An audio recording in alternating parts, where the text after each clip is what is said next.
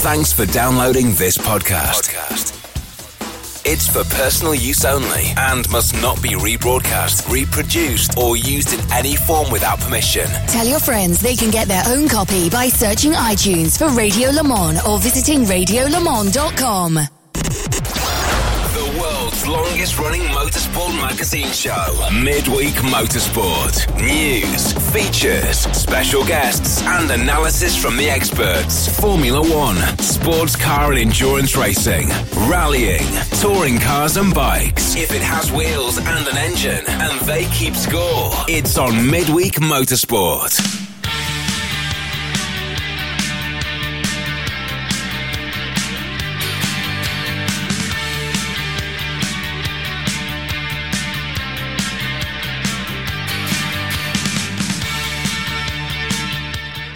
Hello, everybody. It's just after 8 o'clock on a Wednesday night. It's Midweek Motorsport on RadioLeMans.com. Series 10, episode 37. Would you believe? I'm John Hindhaugh. Nick Daman uh, is joining me here, but there's no time even to introduce him tonight because we have a world exclusive for you. Just time to tell you that uh, Tim Gray is on assignment tonight, so up in London is Johnny Palmer. Good evening, Johnny. Good evening, John. And on the programme tonight, other than our world exclusive, we have. Of course, we have all the usual features. Smashing, excellent stuff. Good work at the weekend as well, young man. Thank you, and. I do think uh, Alex Brundle is becoming far too good. We're going to have to tape his mouth up or something, or we're all going to have no work. His progress is becoming worrying for me, I have to say. I think I might be out of work in the next six months. Yeah, good effort from the IMSA Radio team. Also, Bruce and Sam, who did Super GT at the weekend. But uh, this is as of nothing compared to our exclusive this weekend, uh, or this week, should I say. Um, we've done this before where we've had uh, sanction to go ahead of the embargo, which is at 9 o'clock tonight. So just about 58 minutes earlier than anyone else is uh, talking about this. We can say hello to Jota Racing and to Sam Hignett. Good evening, Sam. Uh, evening, John. How are you, sir?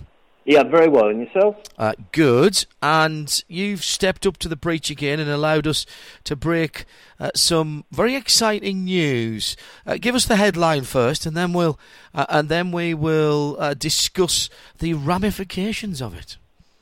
Okay, well, the headline, as it's written on the press release, Jota Motorsport and Arden International Motorsport partner to provide drivers with multiple opportunities. That's a very long way around uh, of- of saying that we're looking at something brand new in motorsport. Arden, clearly a big name in single seaters, right up to uh, the you know the very doorstep of Formula One, and, and Christian Horner, of course, looking after Red Bull as well. Um, you guys with the sports cars, what does that mean in practice, and what's it going to mean for drivers? In practice, it means that we're trying to ease the transition for single seater drivers into sports car racing and even the other way round, you know, sports car drivers into single seaters. And by working with Arden, we're hoping to make that transition easier and enable it to happen more often. I'll, I'll, we've, we're going to speak to um, an Arden representative in a little while, but I'll ask you this question uh, as well. Does this come about because of the bottleneck in single seaters? Is that where the idea came from? Yeah, the, the bottleneck in single seaters, uh, and also the difficulty that we've had as a sports car team trying to attract single seater drivers into LMP2 and the FIA WEC and the ELMS. And with you know you've got two contradicting situations there, and the opportunity is to bring the drivers over. And practically, then, what is it going to mean, first of all, for, for Jota? So for us, it means that we've got the door open through Arden into the single seater market. Um, and hopefully that's going to mean that drivers who, you know, Arden are a hugely respected name in the single seater business, and with their blessing, they will hopefully be sending some drivers our way and helping us attract some single seater drivers. And likewise for Arden, it means that they've got another string to their bow. There's another opportunity for them to allow their drivers to go into. This comes about clearly because of the transferability, if that's a word, of uh, of driving skills. We've seen recently, haven't we, Sam? Uh, people like Harry Tincknell come through, Mitch Evans, these sort of people who've been very good in single seaters, and they've taken to LMP2 particularly well. Yeah, absolutely. And and it's been, you know, we started with bringing Oliver Turvey out of single seaters, then Harry Tincknell, and latest Mitch Evans. And it's an enormous amount of work to bring these guys across. But once they're in, they love it. They're fixed, and and they can see a future. And Oliver's now in Super GT. We all know that Harry's with Nissan in LMP1, and uh, we'll see what happens with Mitch. But it's that opportunity that we've got, which hopefully we can attract some more drivers into. So what we're seeing here is not necessarily an alternative career for single-seater drivers for those that come um, from that into sports cars, but what a sideways move, another string to the bow, a, an extra paragraph in the CV. Yeah, just that. It's it's a sideways move, but you know, prior to this deal, this partnership, the, the two disciplines, single seater racing and sports car racing, might as well have been rally and single seater racing. You know, they, they were yeah. seen and perceived as two completely different things. What we're trying to do, and what Jota's been doing over the last few years, and what this partnership does, is prove the point that the disciplines are very similar, and there are plenty of opportunities in sports cars for suitably talented drivers. In terms of career progress, is it um, attractive for a particularly funded single seater driver to be able to put uh, a budget into sports cars. Presumably, the funding level required to do sports cars at a pretty high, possibly even up to a, a world championship level, is certainly not any more than doing single seaters to GP2 or GP3 level.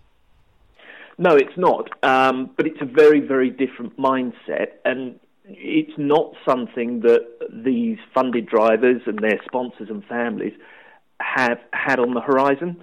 So when I go knocking on their door, it's it's quite a difficult sell. You know, it's something completely different. What we hope this partnership will do is that it just opens their eyes to the opportunities earlier on, and they see that if the Formula One door doesn't open, maybe the sports car door can open for them is is it a case? I mean, you, you say about knocking on people's doors. What's the hardest part of that sell, Sam? Is it you know you're sharing a car with someone else, and particularly an LMP2, that that might be a a non-professional driver. Yeah, I mean, I don't think that's uh, the the major difficulty. The major difficulty is is the blinkered nature of oh, drivers really? trying to get to Formula One um, and their lack of awareness of how big and how great Le Mans, etc., is. And you know, Mark Webber coming into the FIA WEC is a great help to us uh, in terms of awareness of these drivers and career paths. But it's it is you know these guys are quite rightly single-minded. They're going to Formula One.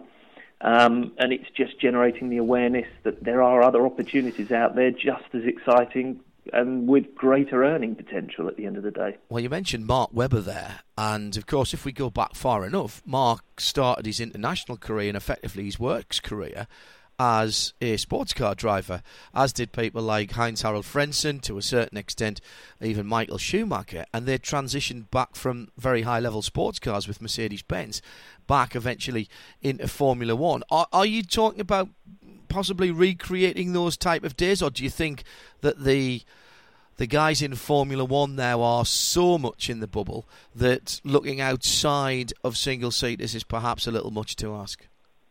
I think, yeah, perhaps for if you put Formula One on a pedestal and, and look at it in that way, yes, I think it's it's probably a bit much to ask. But I believe the transition backwards and forwards between sports cars and single seaters, that era is coming back. And I say that because we see LMP2 in sports car racing and mm. LMP1 becoming so competitive now mm. that it's not just a case of finishing the race and getting a result, it's a flat out dash to the flag.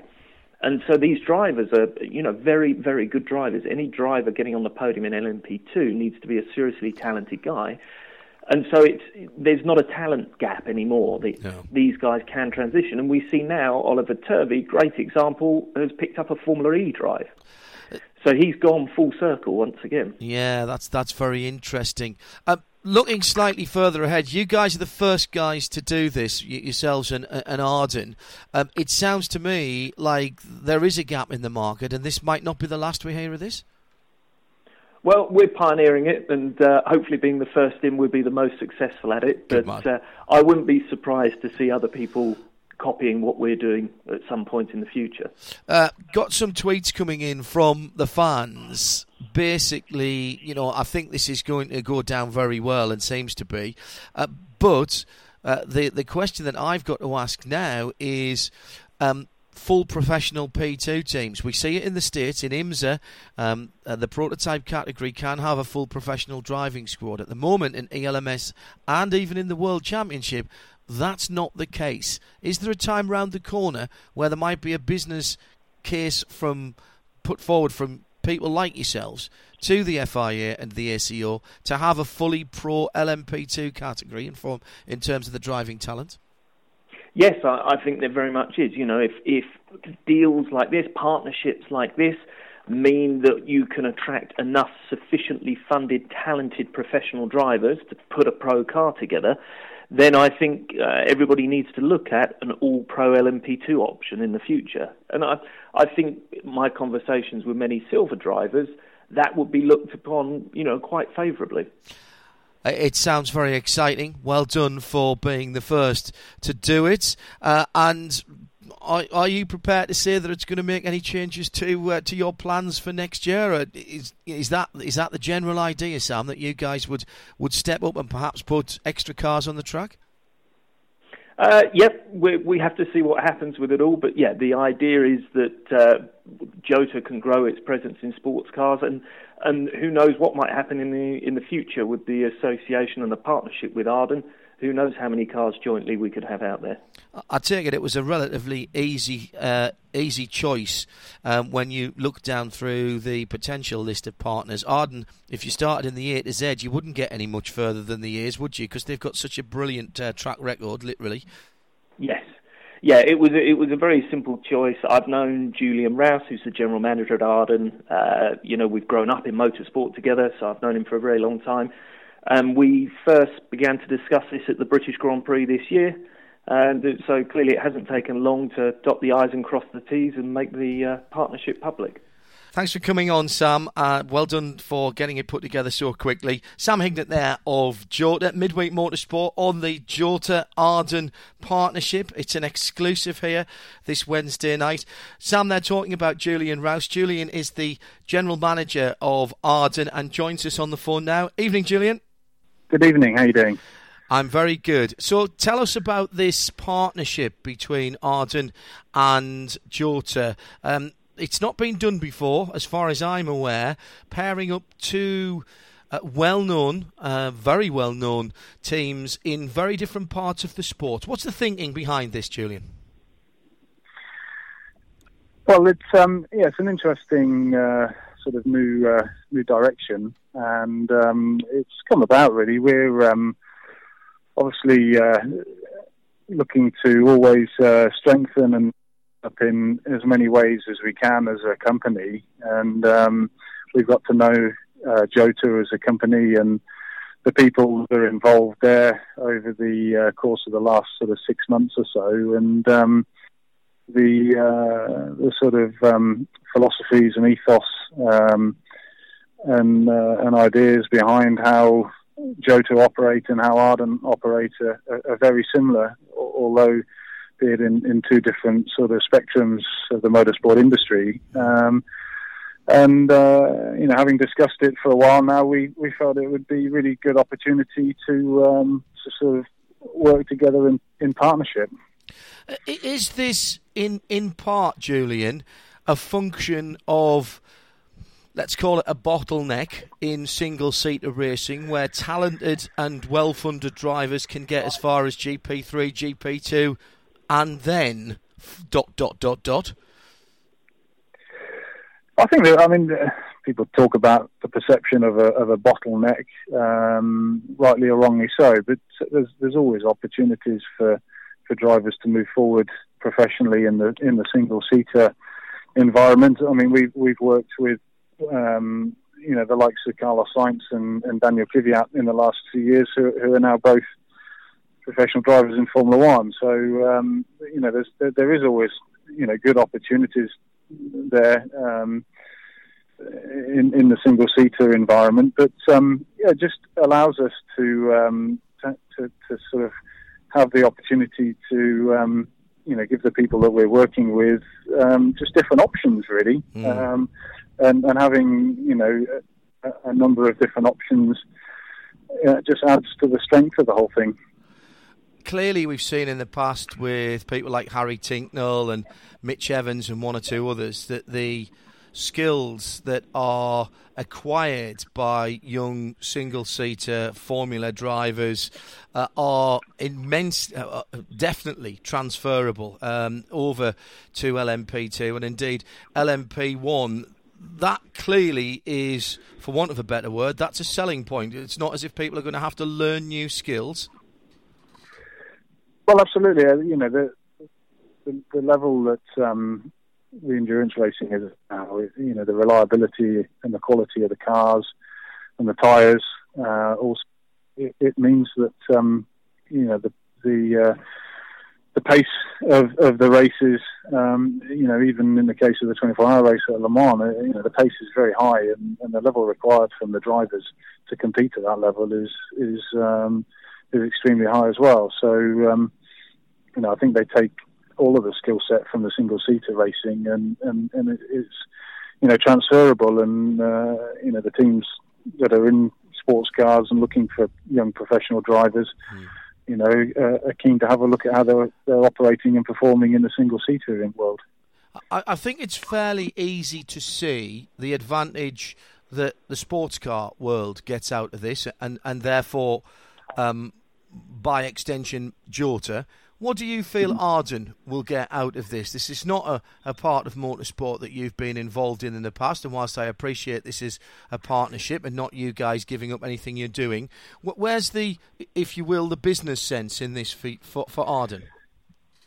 Well, ultimately, we're, um, we're in the industry uh, tasked with the responsibility of trying to help develop the careers of young single seater drivers and essentially young drivers looking for a professional career. And um, you know, we we are happy and confident and, and, excited about the fact that you know working in partnership with a with a team like Jota just uh, allows the drivers that we're working with and helping to develop um, create um, more opportunity for themselves, um, and so it's it's a massive benefit in that respect. Um, to, to Arden, um, and and the, the drivers that we're working with currently and going to be working with in the future. You know, so that's uh, a big element of it. Um, we're interested and, and, have been for a while in, in the sports car side of things, um, and I think from both sides uh, mutually um, there will be uh, certain uh, ways and practices and work ethics uh, that that Arden and Jota have, and I think that both can benefit from from learning and developing uh, from from each other. So I think, uh, you know, from a business side of things, helping create new opportunities for young drivers uh, moving forward, and also, you know, the sharing of resources mm. um, and different philosophies on how we work and how we develop and how we maintain sort of high standards of working practices. You know you know, just just having a broader perspective um, on all of that just allows you to maintain those high standards. Practically, are we going to see any differences in the either the sports car side or indeed on the single seater side? Will it be core branded? I forgot to ask Sam this, if I'm honest. Is it going to be Arden Jota when we see uh, sports cars competing in, for example, the the World Endurance Championship? Yeah, there's going to be some subtle visibility um, on both sides, um, some some branding um, in, in various different places. Um, yeah, and then we're we're going to take it from there and sort of see how how it develops. So um, it um, yeah, there, will definitely be something there that is that, that is evident for people to see we're talking drivers uh, at talent, if you if you will, um, the nut at the end of the steering wheel at the moment. But in terms of development, is is this potentially a precursor to Arden doing something more uh, in sports car, either in full partnership with Jota or uh, doing something? You mentioned how much resources you've got, looking at sports cars in a, a more favourable light, in addition to what you're doing in Formula racing.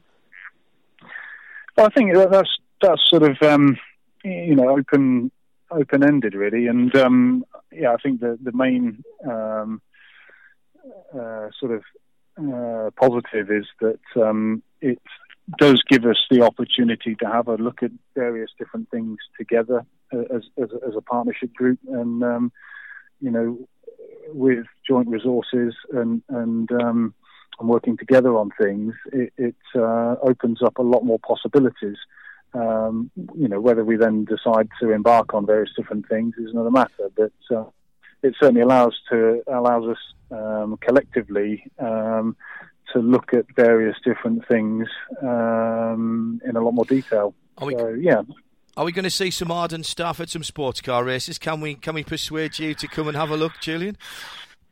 Oh, I come and have a look at Le Mans. Yeah, I mean it's something something actually uh, that um, yeah, not too many of us have, have been involved in, and uh, I think uh, again, um, you know, uh, a cross pollination there um, is is really beneficial. I think for some of our staff to, to gain to gain a lot of experience and how uh, teams operate at that level, and, and vice versa with Jota gaining experience on how the, the top level single seater teams operate is is is going to be um, you know really worthwhile given the situation in motorsport, it's all it's never easy. It's always difficult. Always difficult to find uh, people with budgets to be able to justify very expensive, uh, very expensive motorsport programs. Um, do you think you've kicked something off here? Um, diversification, looking at, at different ideas. Is this the way of the future? Are we? Uh, can we expect an influx of uh, of of partnership type agreements such as we're hearing about uh, this evening? Well, maybe you know, um, uh, uh, it'd be interesting to see uh, how it's received. Really, um, but we between ourselves and Jota, we collectively think that it's going to be received very positively and, and sort of with interest. So um, yeah, possibly, and with any any industry or business, whether it's you know sport or not, um, it, it, there's diversity and synergy um, to continue to develop and grow, and that's what we've tried to look at. Um, you know, that's one of the reasons behind it, and I think it's going to benefit both of us. I'll leave you and Sam to fight it out with a couple of rounds of rock paper scissors, whether it's Arden Jota or Jota Arden. Then shall I? Yeah, well, yeah, we're pretty much all tied up on that. But the, the, great thing is we can we can do a role reversal in each camp, so uh, it's it's it's uh, it's fairly straightforward from from that side of things. But uh, yeah, exciting times ahead. Uh, two of the big names coming together. Julian, thank you very much indeed for joining us. We wish you all the best and uh, hopefully speak to you at a sports car race or two in the future as well. Yeah, no, it's a pleasure. I look forward to it. Thanks very much. Julian Rouse on the telephone to us from Arden. Thank you to him and to Sam Hignett. So the news is out.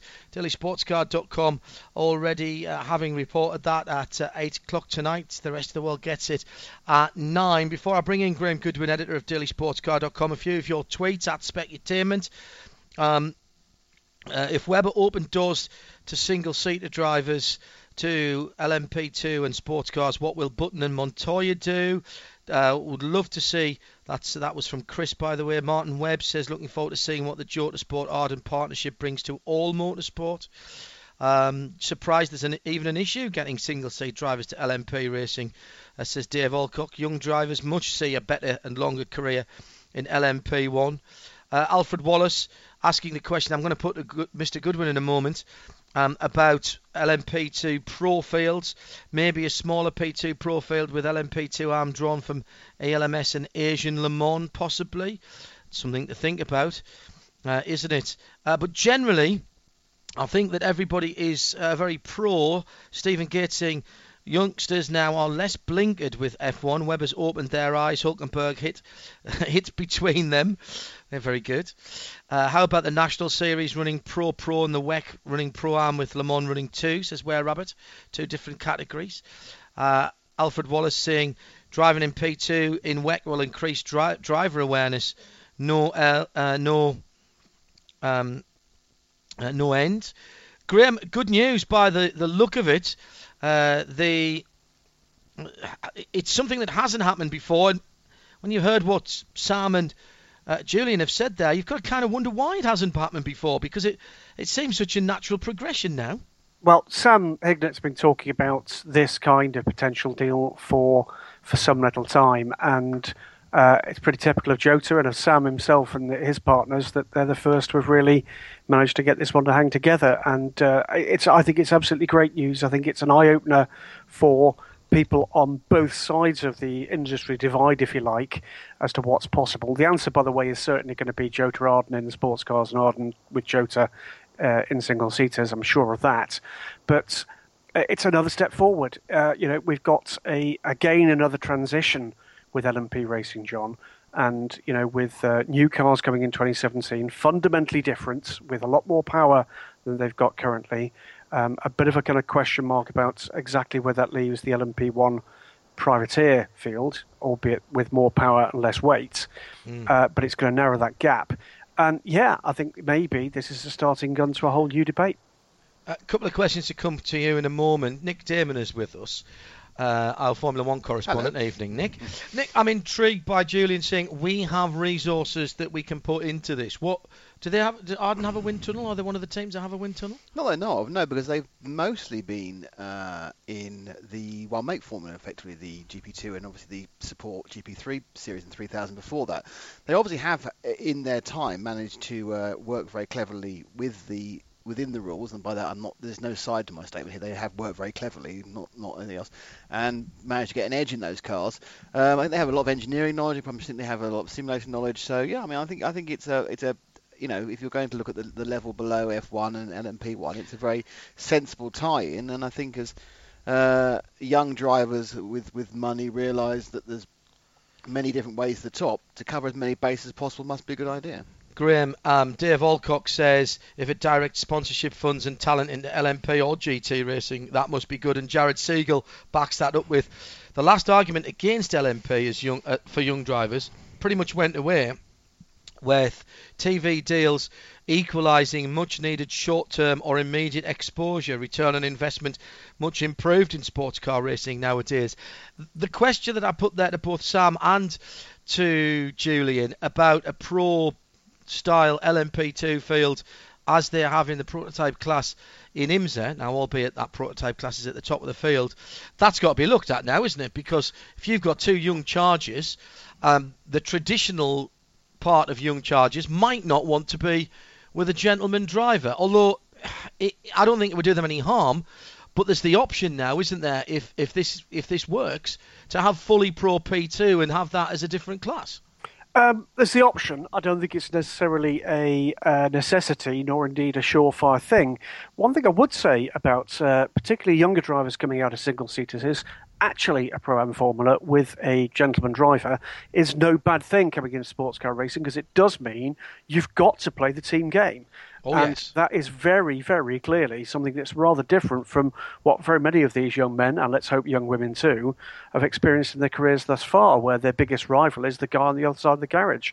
So I don't think we're necessarily at the threshold of it. I think there's certainly debate about it. I think the debate about future P2 and future P1 privateer in particular is a very live one.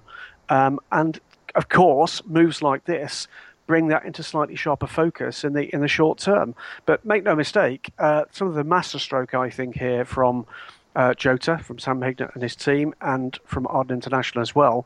What it's doing at a time when, let's face it, there are more questions and answers around world motorsports, is it's just giving them more options. It's giving them more opportunity to put better people into better cars in more racing.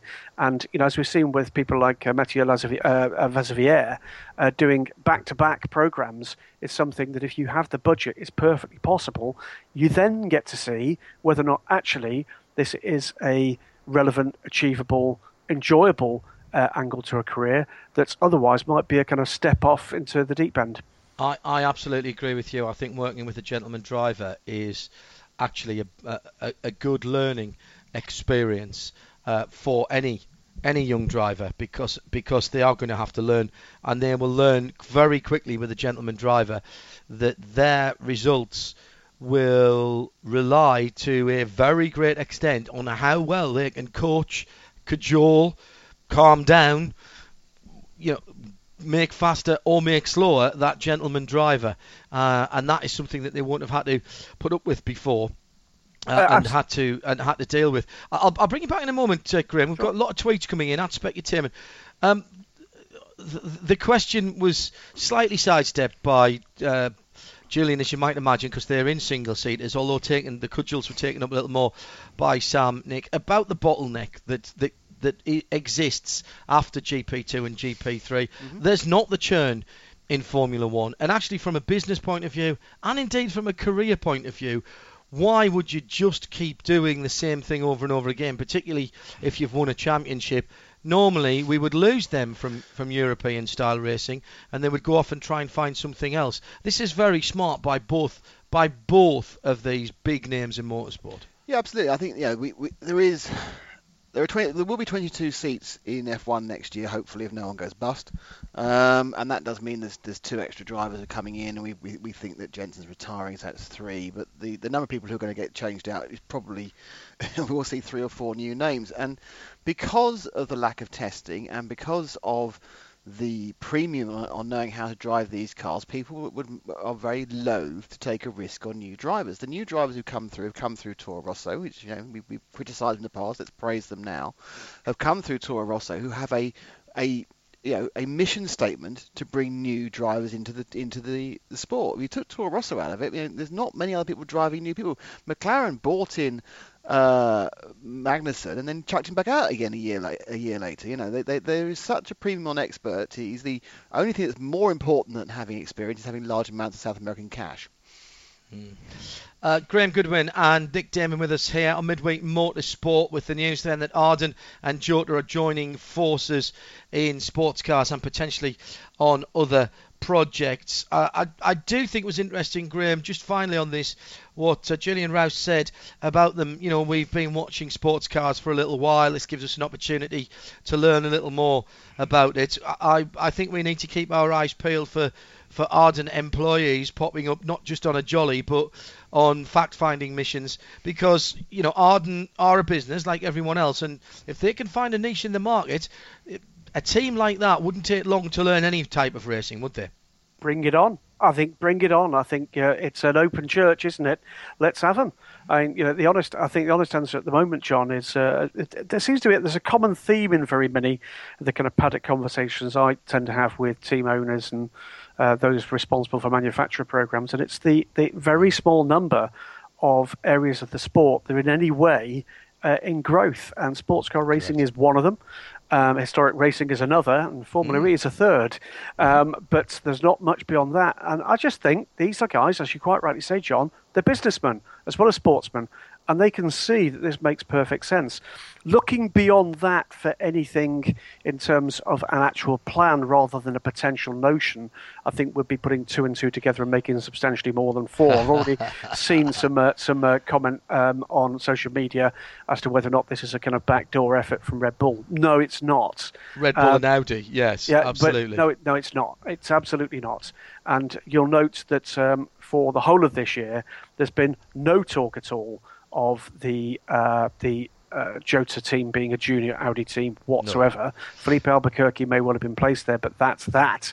Uh, but I think you know, what this is is it's another step forward for you know a team that's shown what it can do with with very mature machinery, and it's going to do that, John, in two separate championships with two different cars in 2016, the WEC with their new Oreca Nissan, and in the ELMS with the well-proven Gibson, and I can't wait. Uh, just a, a point on that. Uh, Julian and Sam have known each other for some years uh, since they were racing against each other in. Now, was it minis? It was certainly something like that. Somebody will look it up uh, and find out. Uh, in terms uh, of what it was. But they they raced against each other. They've known each other for a long time. This is expedient and good business with somebody uh, that is not an unknown quantity in terms of a, a personal relationship. Stewart has the final word on this. Stuart Hart. It's obvious to point to the WEC attracting young drivers, but you can't ignore the increasing professionalism of the ELMS and you are absolutely right. Absolutely right. Midweek Motorsport, it's just after 20 minutes to 9 here. Good to have your company uh, on Radio Le com tonight. Uh, it's Nick in Hindhaugh Towers with me, and uh, Graham is in the shed, Supreme Headquarters, Endurance Directorate. Uh, it's Johnny Palmer down in London, making sure that everything goes well there. We uh, before we we might as well stay with sports cars as we've got Graham on the line. We've got Marshall Pruett in the second hour of tonight's programme, and we will be talking F1, of course, with Nick being here. A um, couple of things coming up. Obviously, a big weekend. We'll go to uh, Marshall about the IMSA side of things and big news on GT3 for next year there already. Uh, just a, a quick thought from you, Graham. The experience at COTA, great race, uh, plenty of drama, uh, pit lane penalties rather than circuit uh, circuit dimensions that were the issue there, and which really uh, set the scene at the front of the field. Um, but if we were writing a report card for COTA, it's still much try harder, isn't it? Uh, yeah, I mean, look, I I love the town. Austin is a fabulous city. Great. It's a great place to visit. The circuit and its environs are stunning. It is a great race circuit. Um, but it's the little things. It's always the little things. It's the kind of, well, shall I do just three? Number one, for the love of all that is holy, please stop exaggerating crowd numbers. Anybody that wants me to believe that 58,000 people came through those gates over the weekend uh, must be in dreamland. They just they did, did the same. Graham COTA did the same for World Challenge, and that series I was there. on that I was, bandwagon. I was, I was I was there for that meeting, and I remember it well, and and had the difference being I've noticed this weekend, whilst the World Challenge jumped on that bandwagon and was happy to re-quote that, the World Endurance Championship has not. Indeed, and, and I, I and I think that shows a different level. Uh, the second thing level. is that uh, amongst the, the most loyal fan base that we've got, particularly North American racing, and John, you'll know this more than most, are the Corvette corrals and the Porsche mm-hmm. corrals. Uh, they were in what I can only describe as being rather a tatty car park, not even within sight of the circuit. That's not good enough. That's simply not good enough. These are people who are valued uh, customers of both the series, the major series that were there, WEC and the Tudor United Sports Car Championship, and, and where these guys were going to pick up their credentials, I think you experienced the same, was a very tatty cement car park, which meant that most of these beautifully detailed cars turned up covered in dust. White um, dust. It's a small thing. Dust. It's a small thing, but it's not. It's detail like that that makes a difference between something that's it's very good or truly world class. And the also, final thing. So go on, fi- yeah, go on. The final thing, um, because uh, we got this from one of DSC's correspondents who was actually out there and watching trackside in the night practice session, is why on earth did they switch the PA off uh, for the night practice session? Uh, that seemed to be a rather arbitrary decision on the basis of a few people in the stands. Frankly, if there's two people in the stands, leave it switched on. Um, but what it, it, did, I'm afraid, was to rob the people in the VIP suites and the fans doing what fans do at a night race, which is go around the circuit and see the um, uh, and see the, uh, the, the, the cars in action in the dark. Uh, didn't have a clue what was going on on track. And you know what? That's three.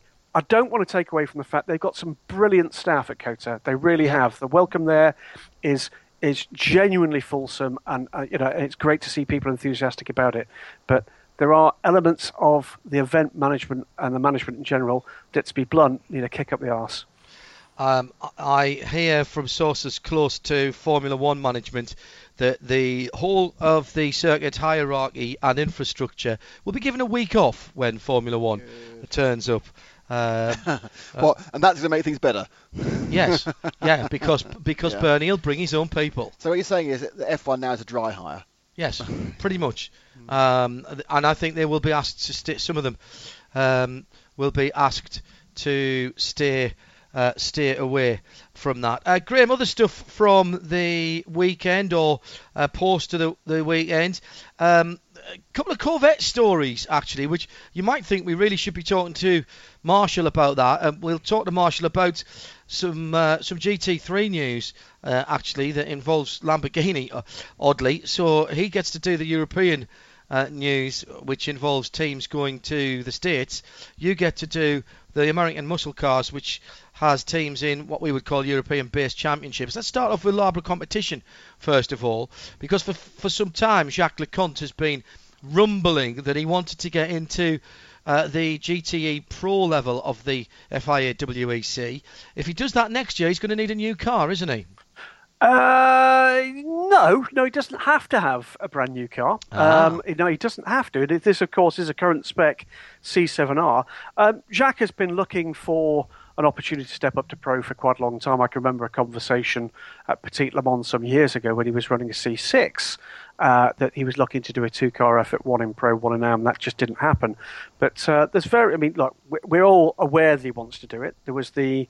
Um, the, the thing that finally put the final piece of the jigsaw, oddly enough, uh, came on the uh, the WEC TV broadcast, John, when you were interviewing Gerard Neveu, and he was quite coy about the number of different uh, you know marks we might see in GTE next year in GTE Pro. You asked about Ford, and he implied something more. Well, that fitted beautifully with a lengthy conversation that I'd seen underway in the paddock between Jacques Leconte and Wayne Taylor.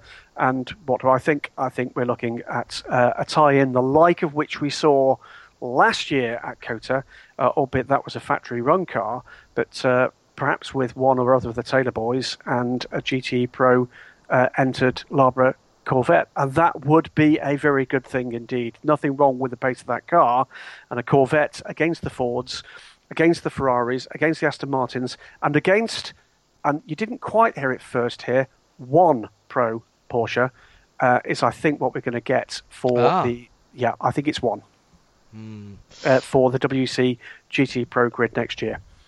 Okay, so uh, well, that's very interesting.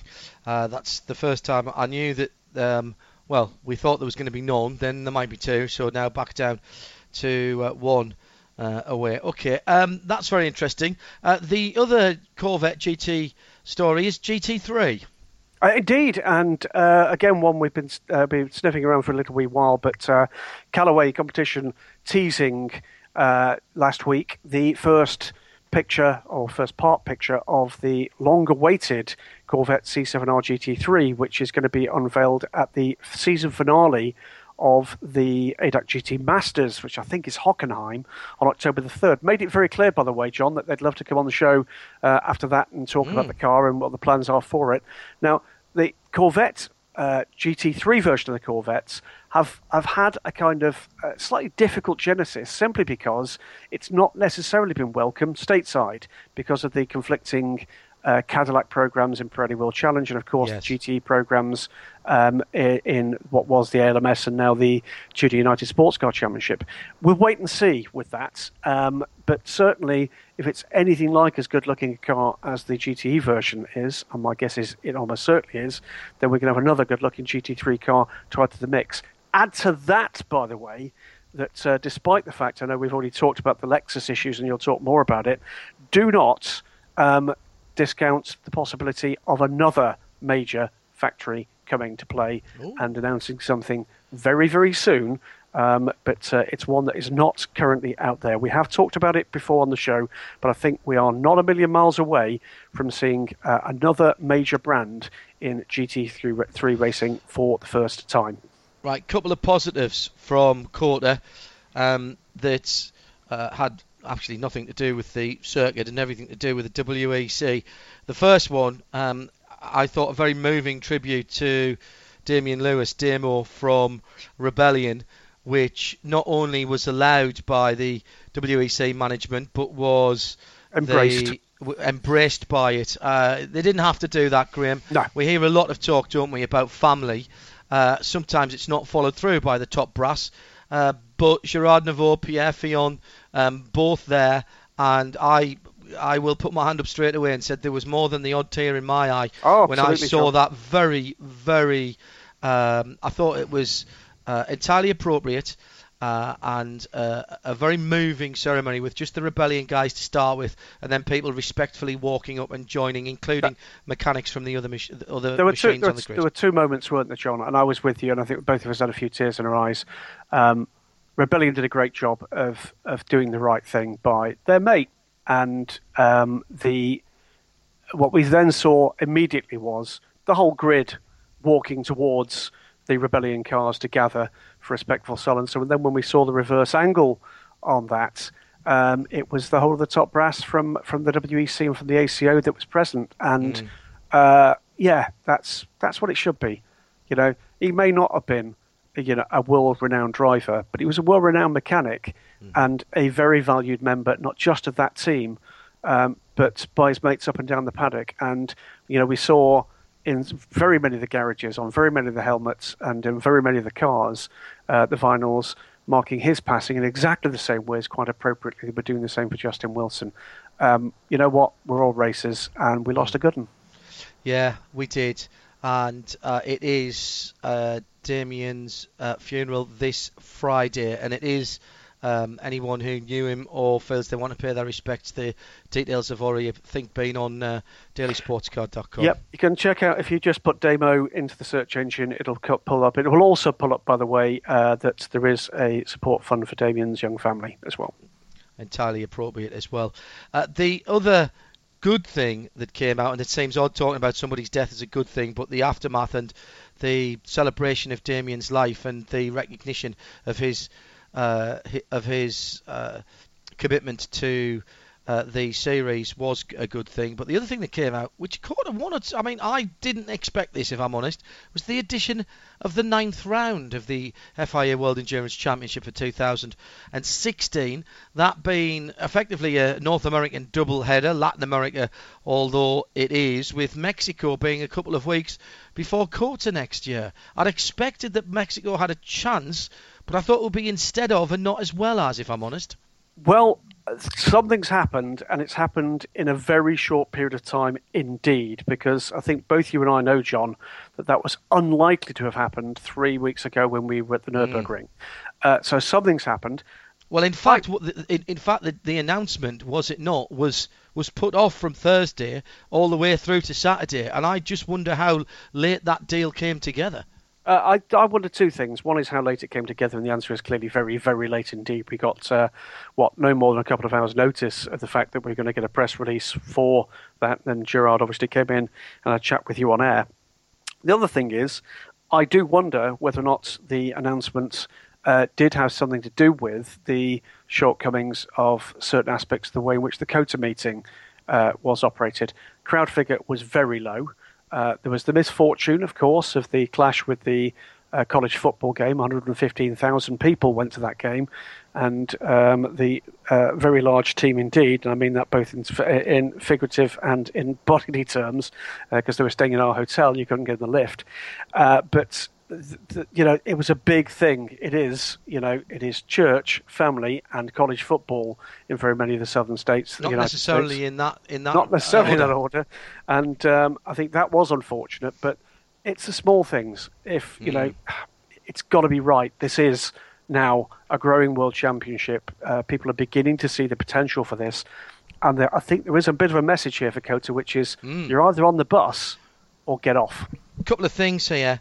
Um, right turn lover says maybe it's time to move the WEC north to Indianapolis with MotoGP gone. There's hungry fans. That would be certainly the easiest thing to do in terms of the category of the circuit. Um, the other thing that Gerard Neveu was very keen in stressing is that the ninth round, in terms at least of getting cars there, will not cost the teams anything at all.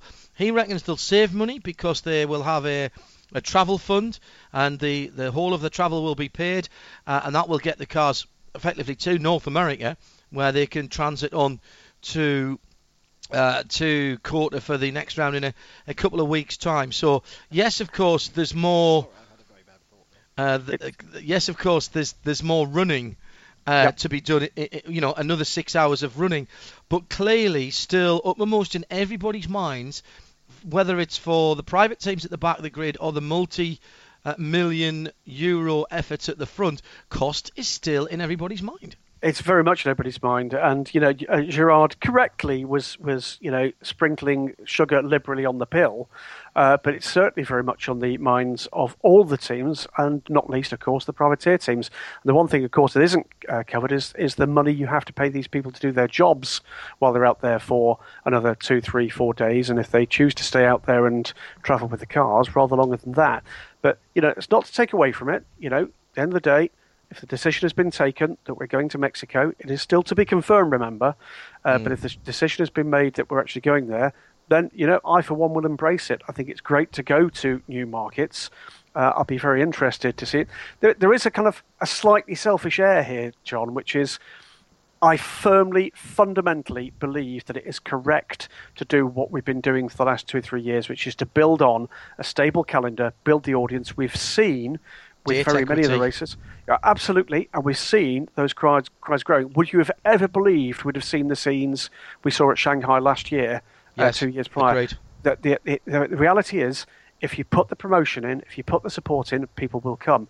If they think there's an opportunity in those markets, and that's where a substantial proportion of the grid and the manufacturers involved and the backers want to go, then absolutely we should go there. But they, they, they are f- fundamentally aware of the impact that potentially has on the budgets of the privateer teams in particular.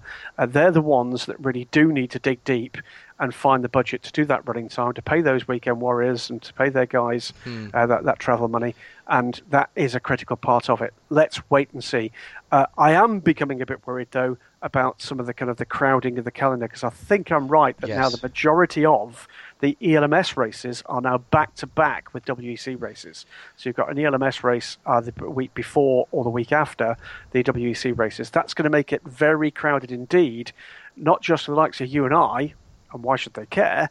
But for people like the tyre companies, the engine companies, let's not forget well, uh, that when we get to 17, those Gibson guys are going to be getting an awful lot of air miles. Yeah, I mean you say that, but it is the whole. It's the family. It's the travelling circus, Absolutely. not not in the Cirque du Soleil type of way, taking up uh, two thirds of the car park. um, the the uh, but you know you you are fighting for column inches. You're fighting for the specialist, and and let's be honest, endurance racing, Graham, is a specialist part of a specialist sport, and there are only so many people who want to cover it. It's not as if many of the magazines have two, three, or four, excuse me, endurance sports car reporters. It's it's one normally, and therefore they get sent to it. We are fortunate in that we ha- have assembled a very robust team of people that can be sent off at a moment's notice, a bit like international rescue for endurance racing. Stop it, stop it, Daman. I'll, I'll fade you down. Don't fade me down. Okay. Um, I, and not been called robust before. That's all. But you can. Uh, what can you be? What was what was blue? Now, because you've got your little blue TR4, so uh, you could be Thunderbird 4. Uh, that was yellow though, wasn't was it? Yellow. Three. Anyway, yeah. Blue was Thunderbird 1, one of course. Oh, the rocket. Yeah, not quite. No, not no. quite. Um, but I'm the good-looking one though. But you know, seriously, Graham, the the issue is going to be um, there are some clashes uh, with WEC and IMSA. There are some clashes with other endurance events, notably, of course, Le Mans 24 hour test weekend. Um, uh, you know, th- that shouldn't really happen. Uh, you've got SRO, British GTs, uh, you've got the in- International Endurance Series, the Creventic Series, as well, all to fit in. It's clearly never going to be a perfect world, but somewhere you've got to take note of where people are trying to earn a living. Now, whether that's drivers, mechanics, tyre engineers, or journalists, somebody somewhere has got to take got to take account of that. Uh, yeah, I think they do. I think you know again, what we're getting to at the moment is we've got uh, the WC family, including the LMS, in a kind of growth spurt at the moment, both in terms of the, the teams and the people interested in it. And, you know, we've now got an additional round for the LMS and an additional round for the WEC. Um, on top of that, you've got SRO with their eyes on the Intercontinental Prize and announcing their Intercontinental Series and also keeping an eye on what's going on in Asia Pacific. So, you know, again, it is really a matter of seeing what they can uh, what they can actually all get from the, the same uh, general marketplace albeit an expanding one, as I said a little earlier, we've just got to be very careful that we all really toe that that it was a knife edge. You know, we need to be on that knife edge rather than, uh, you know, running too hard down that road and finding all of a sudden we've got uh, blisters on our feet, mate. Yeah. Uh, don't disagree with uh, with anything you've said there. Um, just updating a story that we've run in the last couple of weeks: the balance of performance test in France at Ladoux mm-hmm. for GTE and GT3. More news coming out of that, and um, if not a clarification, certainly uh, a, manufacturer and a builder of cars very keen to put their point of view. Uh, very much so. I mean, uh, I have to say, more or less everybody I spoke to at, uh, at COTA, um, and that means, by the way, not just from manufacturers but also on the official side, uh, was telling some form of story about a car or two in trouble. One car not getting there, and I think you'll talk to Marshall about the Lexus in just a little wee while. Um, but the Ferrari and the really rather odd thing here is having checked and double checked as best I possibly could, and with no official line available, we ran with that story that uh, that there was a car that actually hadn't made the performance uh, targets, uh, but that was robustly denied by Cristiano Michelotto. And thank you, if you're listening, Cristiano, for getting in touch on that one, who tells us that the GT3 car, um, because it was the GT3 car that was being implied as a problem, had run without problem for the full two days and was within the performance envelope. That's very good news for what I think, in numerical terms, is actually even more significant than even the Audi. Uh, I, suspect there's been more uh, Ferrari 458 GT3s built than even the Audi R8 LMS. Um, but it's an interesting prospect, isn't it? Um, it's it is the kind of the smoke and mirrors. I've actually suggested to the FIA, by the way, um, at uh, COTA, that at some point that you and I um, do a long one with the FIA on balance of performance uh, because it is one of those phrases that is bandied about without, to be honest with you, most people, myself included, having a full understanding of exactly what's done, why it's done in that way, and you know where the kind of the, the, the parameters are for it. So, but I'd like um, to know what, what happens with the data and how it's processed because I'm that sort yeah. of person. That's how I think. I but also, yeah. more more pertinent to what we're talking about now is what if anything, is the procedure if a car, whatever the car is, let's make a car up. If the uh, Goodwin Hindhaugh uh, Daman Special, the GT, the new GTE car that we're all building together, um, because we're a boutique manufacturer, we only have to build 20 uh, road cars, not the 100 of a major manufacturer like F- uh, Ford. So once we've built our 20 cars, it, it, will initially look something like 1964 uh, Triumph TR4, um, uh, TR5, excuse me. No, sorry, 1965 TR4A. All right, TR4A. It will initially look like that, but in GTE form. now, given that that's missed the Ladoux test now, what what do we do to get that car homologated for 2016? Or have we missed the competitive boat? I think the answer at the moment is you have missed the competitive boat, but I asked the question and asked a slightly loaded question, which was would there be an opportunity for that manufacturer to get retested at their expense? And I think the answer is possibly. And I think it might very much depend on whether or not that was a new player coming in uh, within the spirit of the rules or an established player who simply had problems. Uh, but I suspect the answer in the latter case would be that there would be a very likely very expensive way of doing that. Whereas, you know, someone coming in and looking to take some market advantage uh, might be slightly less lucky.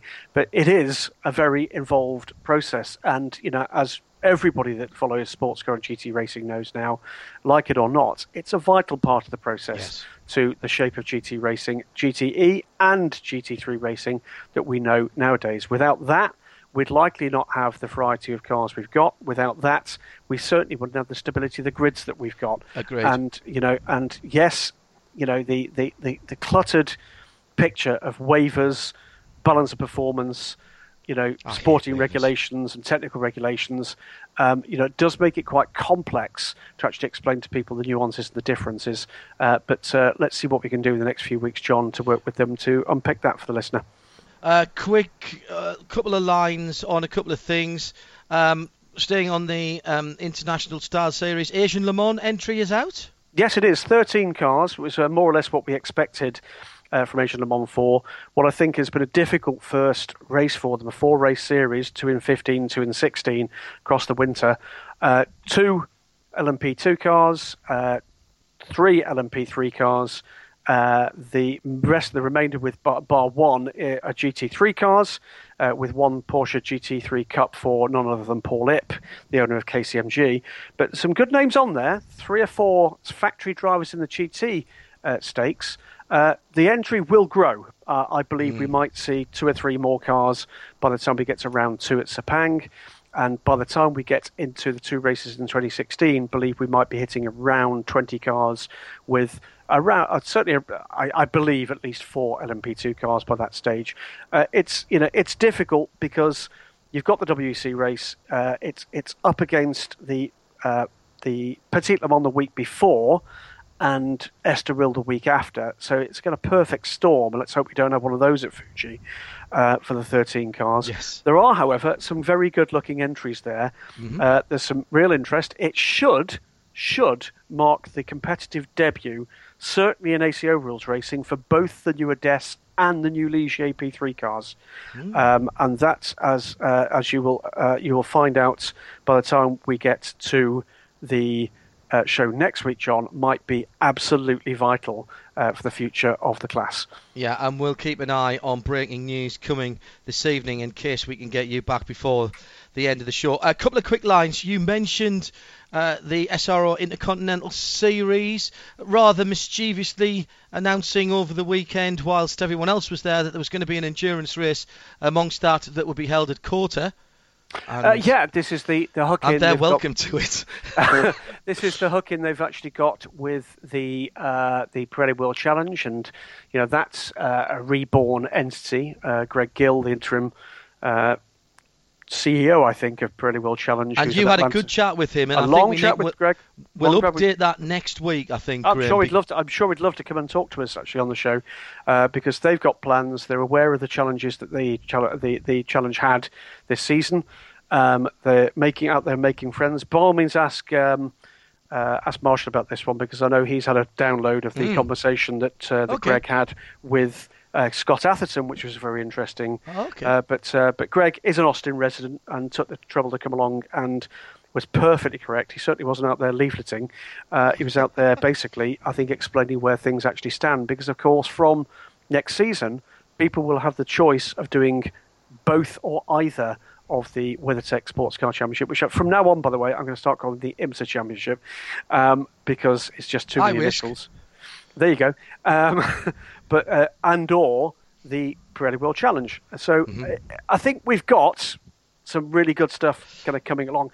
Before we leave SRO Land, by the way, congratulations to the Nissan boys uh, yes, in winning absolutely. that championship. That was a fantastic result for them uh, and Bob Neville's team. Uh, another tick in the box for the uh, Nissan GT Academy and for the the, um, the well, what can we say? The outrageous Nissan GTR. Um, and again, I gather, a very good race in Nürburgring while we were there in the sweltering heat of, uh, of Austin, John. Very quickly, British GT, one line under that. Big news for uh, them and some changes, I think, afoot. Huge news for them uh, after 10 years with Avon, and it doesn't feel like 10 years. No, does it? Um, it's uh, taking over for Dunlop. Uh, Pirelli will be um, uh, the the the uh, boots of choice for the British GT grid from next year. Um, and uh, that means that they can make an awful lot more sense of the regular balance of performance because, of course, balance of performance uh, for SRO with the FIA, I think, is done on Pirellis. Um, they uh, they then have to adapt that with the Avons, which of course don't perform in exactly in the same, the same way, way. Yeah. and of course don't necessarily suit all the cars in exactly the same way the Pirellis do. Uh, Graham, brilliant stuff. Thanks for being with us. Uh, we're gonna, we've got that breaking story to keep an eye on. It may break tonight, but more likely uh, next week.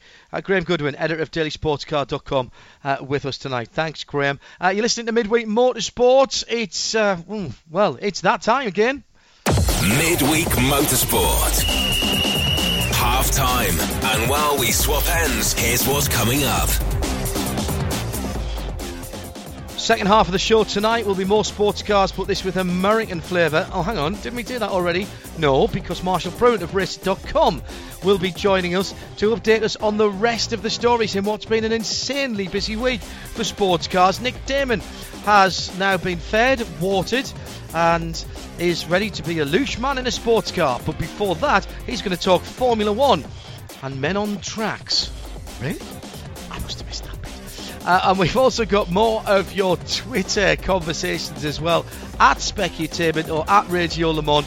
Uh, let's keep those talking points going. Lots of stuff going on tonight that you want to have a word on, and we'll update uh, everyone on your thoughts as well as the news coming in. Midweek Motorsport on RadioLeMans.com.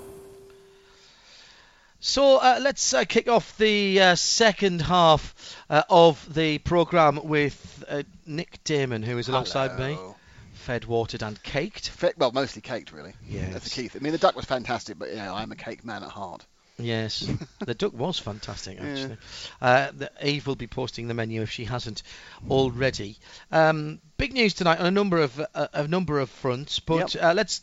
I, I brought you in the Arden thing obviously because of the single seater thing. Yep. Um, Singapore at the weekend Yes. still looks fantastic. Don't get me wrong. I got up, I set the alarm. What was HD was built for. I I set the alarm at uh, a minute and a half before seven, so I literally woke up as they were on the warming up lap, watched it on NBCSN.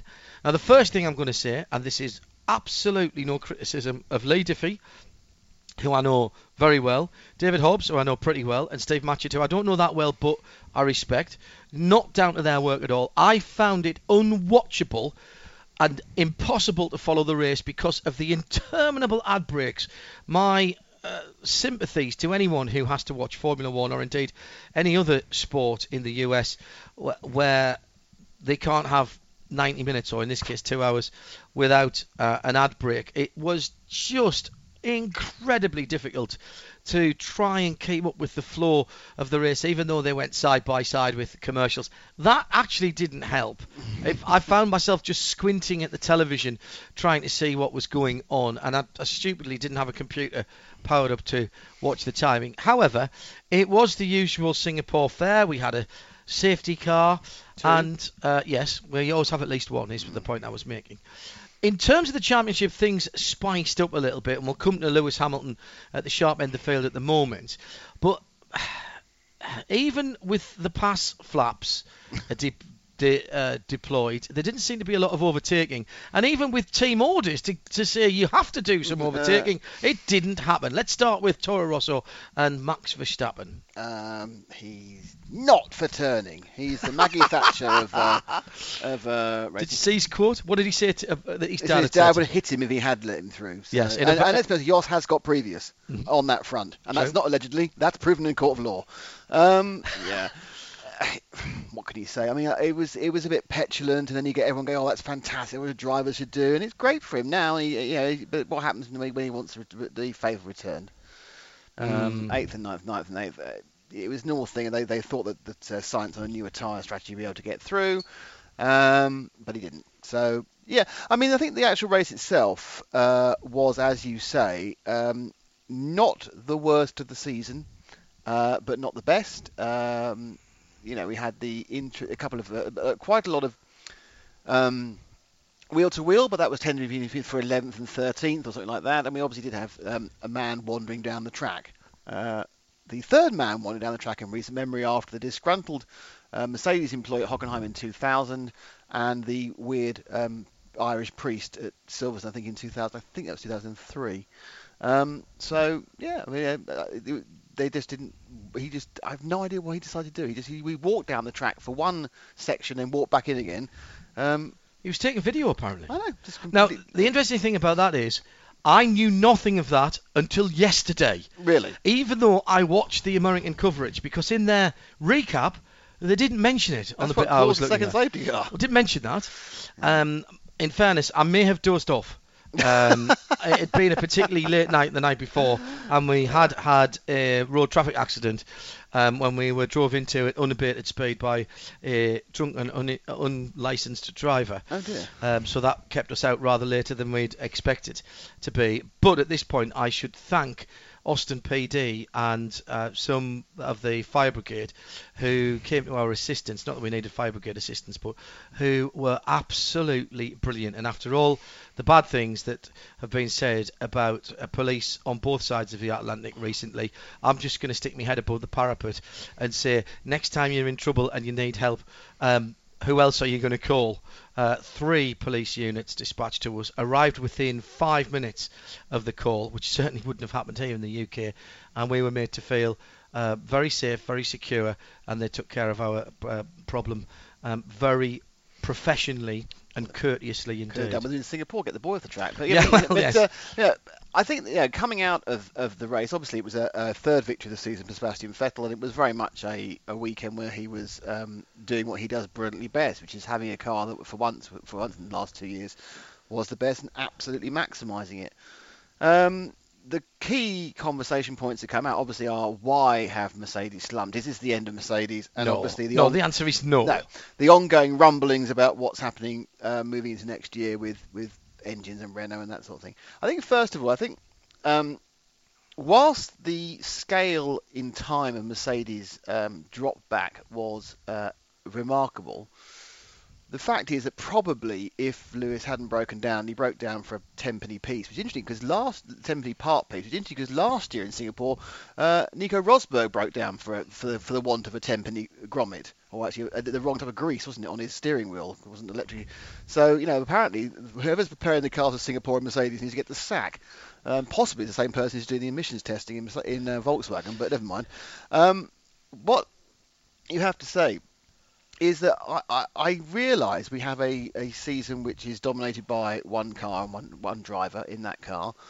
Uh, I realise this has given a big swing round uh, in the championship, and it's it's livened up all the uh, the the people who've had nothing to write about really on, on websites for the past uh, three or four months ever since it became obvious that, that uh, Lewis was going to comprehensively beat uh, Nico. Um, but the fact is, I mean, I, I don't think that anybody expects that if it's not if it's a dry race next week, or sorry, this weekend in Suzuka, we're going to it's just going to be business as usual. It's a handling and power circuit at high speed, and the Mercedes has the best car. The fact that they were asked to run 2 psi more in their front tyres and 1 psi more in their rear tyres than they've they were usually running is not the reason for a three for a one and a half second drop. They just didn't get the track right, and they didn't get it right. And in the race, interestingly, on the medium tyre, they were of a pace of everyone else. Of course they were. On the super soft tyre, sorry, on the soft tyre, on the super soft tyre, they were having problems. I- Is this a case, and and this is something that a couple of people in the WEC paddock, who I won't name, um, has have told me, is are we getting to a case now where so much time is spent on the optimization of the power units, the engine, the hybrid system, how they interact together with the gearbox, the brakes, etc., um, and potentially the aero as well in Formula One, that rather more old-fashioned, traditional, and yet fundamentally important things like bump, rebound, ride height, etc., are being forgotten. Um, the point about it is, if you get lost, you have a very, very limited time to sort it out. You've got a running time of what three hours on uh, Friday and an hour on Saturday, but realistically, you can only make two big changes. Yeah. You can start with your base setup and, t- and fiddle with it. Decide you've got it wrong. Make a big change for the second se- setup, second One and a uh, half hour one session. a half hours. But don't forget, in the first one and a half hour session, Mercedes were fine. They were the fastest two cars. Yes. Then the sun went out and it got it got dark and the all the ambient changed, the the air pressure Yes, changed. not much. I, I don't. I, if I'm honest, I don't really understand that. Why, when the race is run at the time it is, why they don't because just they run. keep the they keep the the timings relative the same. So it's four hours earlier. Happily, those four hours earlier for the first Oh, practice right. Okay. is in the light. I see. I see. Um, but it's pretty obvious that Mercedes made a complete fundamental mistake. Um, possibly it was a track which everyone said anyway was going to be a better track for everyone else because it minimises the power unit disadvantage. You know, whatever you say about how well or badly Mercedes did, it's pretty obvious that Red Bull were on the tail of Ferrari, and they haven't been able to do that recently. So the power units were, were equalised effectively. There's, there's hardly Mm. anything in it. Admittedly, Honda was still rubbish, um, but they, you know, then you have it's all about handling, it's about setup, and they got it wrong. And I, and I, you know, they, they'll just roll the car out as it left, um, probably Spa rather than uh, Monza because it was a bit that's very low downforce. Stick it into in, into Suzuka, and they'll be back and back and away. And yes, it makes everyone excited to talk about resurgence. The thing you have to say is that Ferrari have done exactly what Red Bull did last year, which capitalised on Mercedes cock-ups. Every time Mercedes has made a mistake, Ferrari, and interestingly, it's, it's been uh, Vettel have been there to, to pick it up, and, and, and good luck to them. But it, you know, the fact is, probably there's a very good chance that Lewis would have made made it through to third place. Interestingly, a number of people, including the fabulously named Cole Trickle, well done, Hey. says it wasn't just the American coverage that didn't mention the chap on the track. Uh, BBC didn't cover it in their recaps or on the news Oh, either. 'cause I, I watched the Sky Live comment. Perhaps a Bernie intervention there. Possibly, Yeah, Um, but it, it may be the same thing where they don't show streakers. It's they don't want to give. Yeah, publicity well, to no, no, people. I, I, and I d in in some ways I don't agree with that. I, I, sorry, I do. I absolutely uh, agree with that. It was, uh, uh, it was just that I literally didn't know. Mm. Um, uh, So coming out of that, so, so mm, uh, Lewis fairly sanguine about it at the end. What else can you do? if you're going to have a bad race, if you're going to break down in a race, break down a race you're going to finish third and fourth, not a race you're going to win. yeah, that's true. It's a, you know, in fairness, it's the best race you can break down in. Vettel back to his imperious best, and I thought brilliant. Never- he's been great. He's never been. There's never been an issue with Vettel when he- started on position one. Ah, that's a good point. Uh, his Italian's getting very much better I find that well. annoying. Do you? I mean, I don't. I don't Well, like. he could, I he don't could like, be sanctioned for it because like- you're not allowed to do that. I don't like his post-race celebrations anyway, because he's. But then, but then they're all a bit awful, in fairness. But why he has to go out in Italian when actually everyone knows you're supposed to say it in English? You know, it's it, it's to me, and it's not because I'm English. I don't think it's affected. I think it's like a kind of affectation rather than. I tell you what's genuine. not affected though: the joy of the Ferrari team with the upswing in their turn since Arri- Arriva They got in trouble. They got in trouble. The uh, the Ferrari mechanics got in trouble for pushing past the stewards, and the, and Just they were so excited. yeah, and, and obviously Singapore was quite an ordered place. Yes, yes. And, they, and chewing apparently. Maurizio Arrivabene had to write had to write an apolog- apolo- a very apologetic letter, uh, apologising for his team being too happy and barging past the stewards under the podium. No, I, I, I- I love the, the actual bits where Vettel is out the car and going round everybody. Look at the joy on those Ferrari mechanics and team members' faces. I think it's lovely to watch. I think it's it's something that uh, uh, all teams get excited when they win, but Ferrari have raised the bar in in post-race Yeah, celebrations. I, I, I spoke uh, recently to someone about um, um, Ara, Ara, Arrivederci. Arriva Happy Um, arrivals. Yes, uh, and uh, he is a, apparently a very good boss, uh, but not somebody that you want to get on the wrong side of.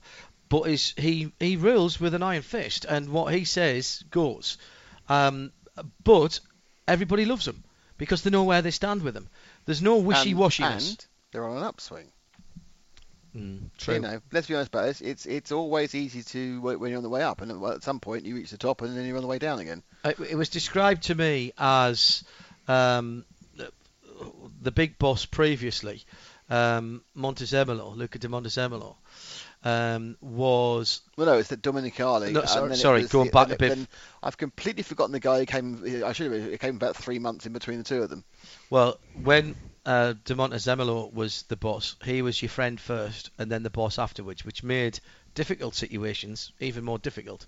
There's not that problem with Arriva um, because he says what he means and means absolutely uh, what he says. Uh, the other thing to come out of it was a very, very dischuffed um, but funny um, and still thousand watt smiling at various points in his post-race interview, Jenson Button. Yes.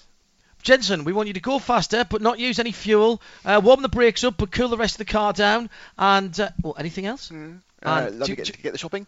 Do- Would you like me to rub my tummy and pat my head at the same time? Yeah, I mean, he's- is the best uh, is the best race uh, in race radio this year. Yeah, I mean it's pretty obvious that um, He's done, isn't he? he's going to retire uh, He's from Formula One He's going to announce it at Fuji, isn't in he? in uh, Suzuka. Uh, Suzuka, sorry. And uh, yeah, I mean, I, I, I think it's fair enough. He's a very good run. He, you know, does he want to do another year in McLaren? Is it are they even going to offer? If they're faffing about, he probably thinks, no, look, I've done enough of this. I've, I've proven I Do you think last year's machinations about he's in, he's out, he's in, he's out, Yeah. he might be in? Do you think that's put him off as much as anything else? I think the fact that, that when he actually had waited so long to get in the car, it turned out to be a complete dog. Didn't help. Um, Now, um, Whether- Alonso is on the same deal, one year with an option to renew. Is Alonso going as well? where? Out of Formula One? What else he got to prove? Does he want one more championship? I think he must do. I mean, you know, it's it's uh, he's not won one since 2006. We all hang around saying how great he is, but he's not actually turned Still the best driver on the dra- grid. Mm, he's. I think that I don't know if I agree anymore. Who do you think's better than I him? I think Lewis is better than him now. Ooh, controversial. Not really. If you look what Lewis has done this year, he's just moved on a level from being very good to very, very good. Uh, Vettel is trying to make up for last year and just about doing that now. In an exceptional car, though, in terms of what else is out there, relatively speaking. yeah, I think Vettel's done a better job What- with the machinery that he's had this year Not than Lewis has. really, because there's been zero pressure. They've both had one bad race. Um, Hmm. uh, Hamilton had a bad race in Hungary, and Vettel had a bad race in Bahrain. It's very easy to go to a speed where you're, where you're not, where you have zero pressure. He has, there's no pressure on Vettel at all. I think- Everything he's doing now is a bonus. I'm not. This is not part of my, my general. I don't think Vettel's that good. No, no, no, no, This- no, no. This would be the same for everybody. Um, but certainly, I don't. I don't think you know. You know, I'm sure there'll be some people who want to well, go out of left field, but I don't think anybody can say um, uh, any sort of uh, way that Lewis has not been you know, excellent this year. You know, in that race where the car was rubbish, he was hanging on to the top three and he was pulling away from his teammate easily. You know, then the car broke down. So, you know, the, but um, and of course, then of course, it, now you're. Let me ask you a question, John. Mhm, mhm. Uh, you're Ferrari. Yes. You're on upswing. Yes. Yep, you're, you're, you have in sight the, the eyes of uh, Mercedes, who are very, very good at, at building engines. You're getting really close to that. Would you give your prime number one super engine Mm. to your biggest other rival? No, I'll give them last year's. Mm. What if they said, if we get last year's, we're going to go home and take our ball away and not going to play anymore? That's just one less competitor I've got to worry about. What if Bernie said, can you do it, please?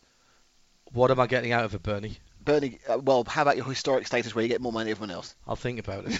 but it's still going to be last year's engine. Marco Mattiacci, uh, Johnny reminds me Oh, you're a star, Johnny.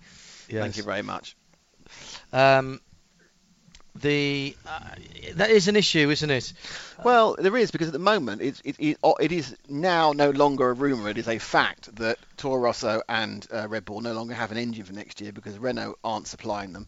Um, the only grey area is, is whether Renault and Renault apparently have 95% bought Lotus. Now the only question is whether they're going to actually put their engine in Lotus. I think they won't because of the way we've walked through. Uh, They want a new the engine. advantage of moving in two years. But Yeah, the fact Lotus is engine. that theoretically they would look for Ferrari to supply you know new engines to both teams. I suppose perhaps they could they could possibly have a year old one. Can I just Rosso. ask, what is there set in stone in either the engine supply agreement, the Concord agreement, or whatever, whatever engine suppliers have to sign up to, about how much of the grid they have to supply? Because let's say there are only two engine suppliers. Mm-hmm. Let's say it's Mercedes uh, and Ferrari, and there's nobody else. Well, it's an interesting question because of course McLaren are the only Honda users, and Yes. they had a one-year exclusivity, but they have. Um, Well, they've- vetoed Yes. uh, either it going to Manor Correct. or even rumours now to Rosso. There's now been McLaren, rumination- McLaren have vetoed Yes, that. there Yes. is now ruminations that actually they're not supposed to do that because uh, the reason they got the, the Honda got their various you know um, brakes and everything else is because they need to um, you know actually should supply more than one team. But I don't think there's nothing written in stone. It was kind of a point where it actually made more sense for the company to supply several teams because it amortizes the cost.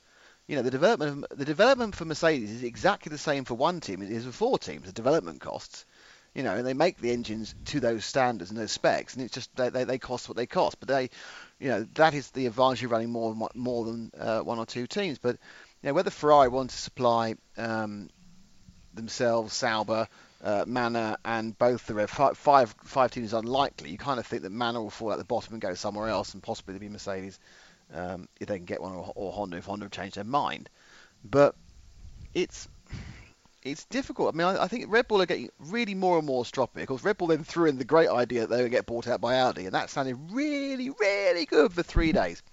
And then there's some slight issues I've heard with the Volkswagen Group, which kind of seem more important than buying into F1 and the person who was really keen on buying into F1, Martin Winterkorn, doesn't have a job anymore. Despite being the grandson of Ferdinand Porsche, has been ousted from the board. So there's the first piece of motorsport fallout from the uh, diesel uh, diesel testing scandal. Um, it, it, this would be a non-story for us, uh, and indeed it would be a non-story for everybody else. Uh, did it not have had it not wiped something like uh, thirty million dollars off the billion, billion, thirty billion dollars. Thank you. Uh, uh, straight off the the, the stock yeah. value of VAG Volkswagen Audi Group, and they have set aside nearly five billion which to pay fans, which I don't think is going to be anywhere enough. Uh, near enough if the class actions that we expect will come forward uh, from the United well, States. Well, they have previous. You see, the, the Americans um, are absolutely in the right here. Let's get it wrong. Firstly, Mercedes, uh, sorry, apologise. Volkswagen cheated, but if you remember the cash-tastic bandwagon they jumped on after the BP disaster, yeah, and that was an accident, not deliberate. Mm. So if you hmm. could, and BP ended up paying, I think, three times more than they ever thought they would do. By the time every shrimp fisherman who's ever fished a shrimp in Mississippi had claimed a complete loss of livelihood from them. In fairness, though, they had. Uh, they were making more than that every 20 minutes, so it didn't really make a dent in their profits. This is a huge number.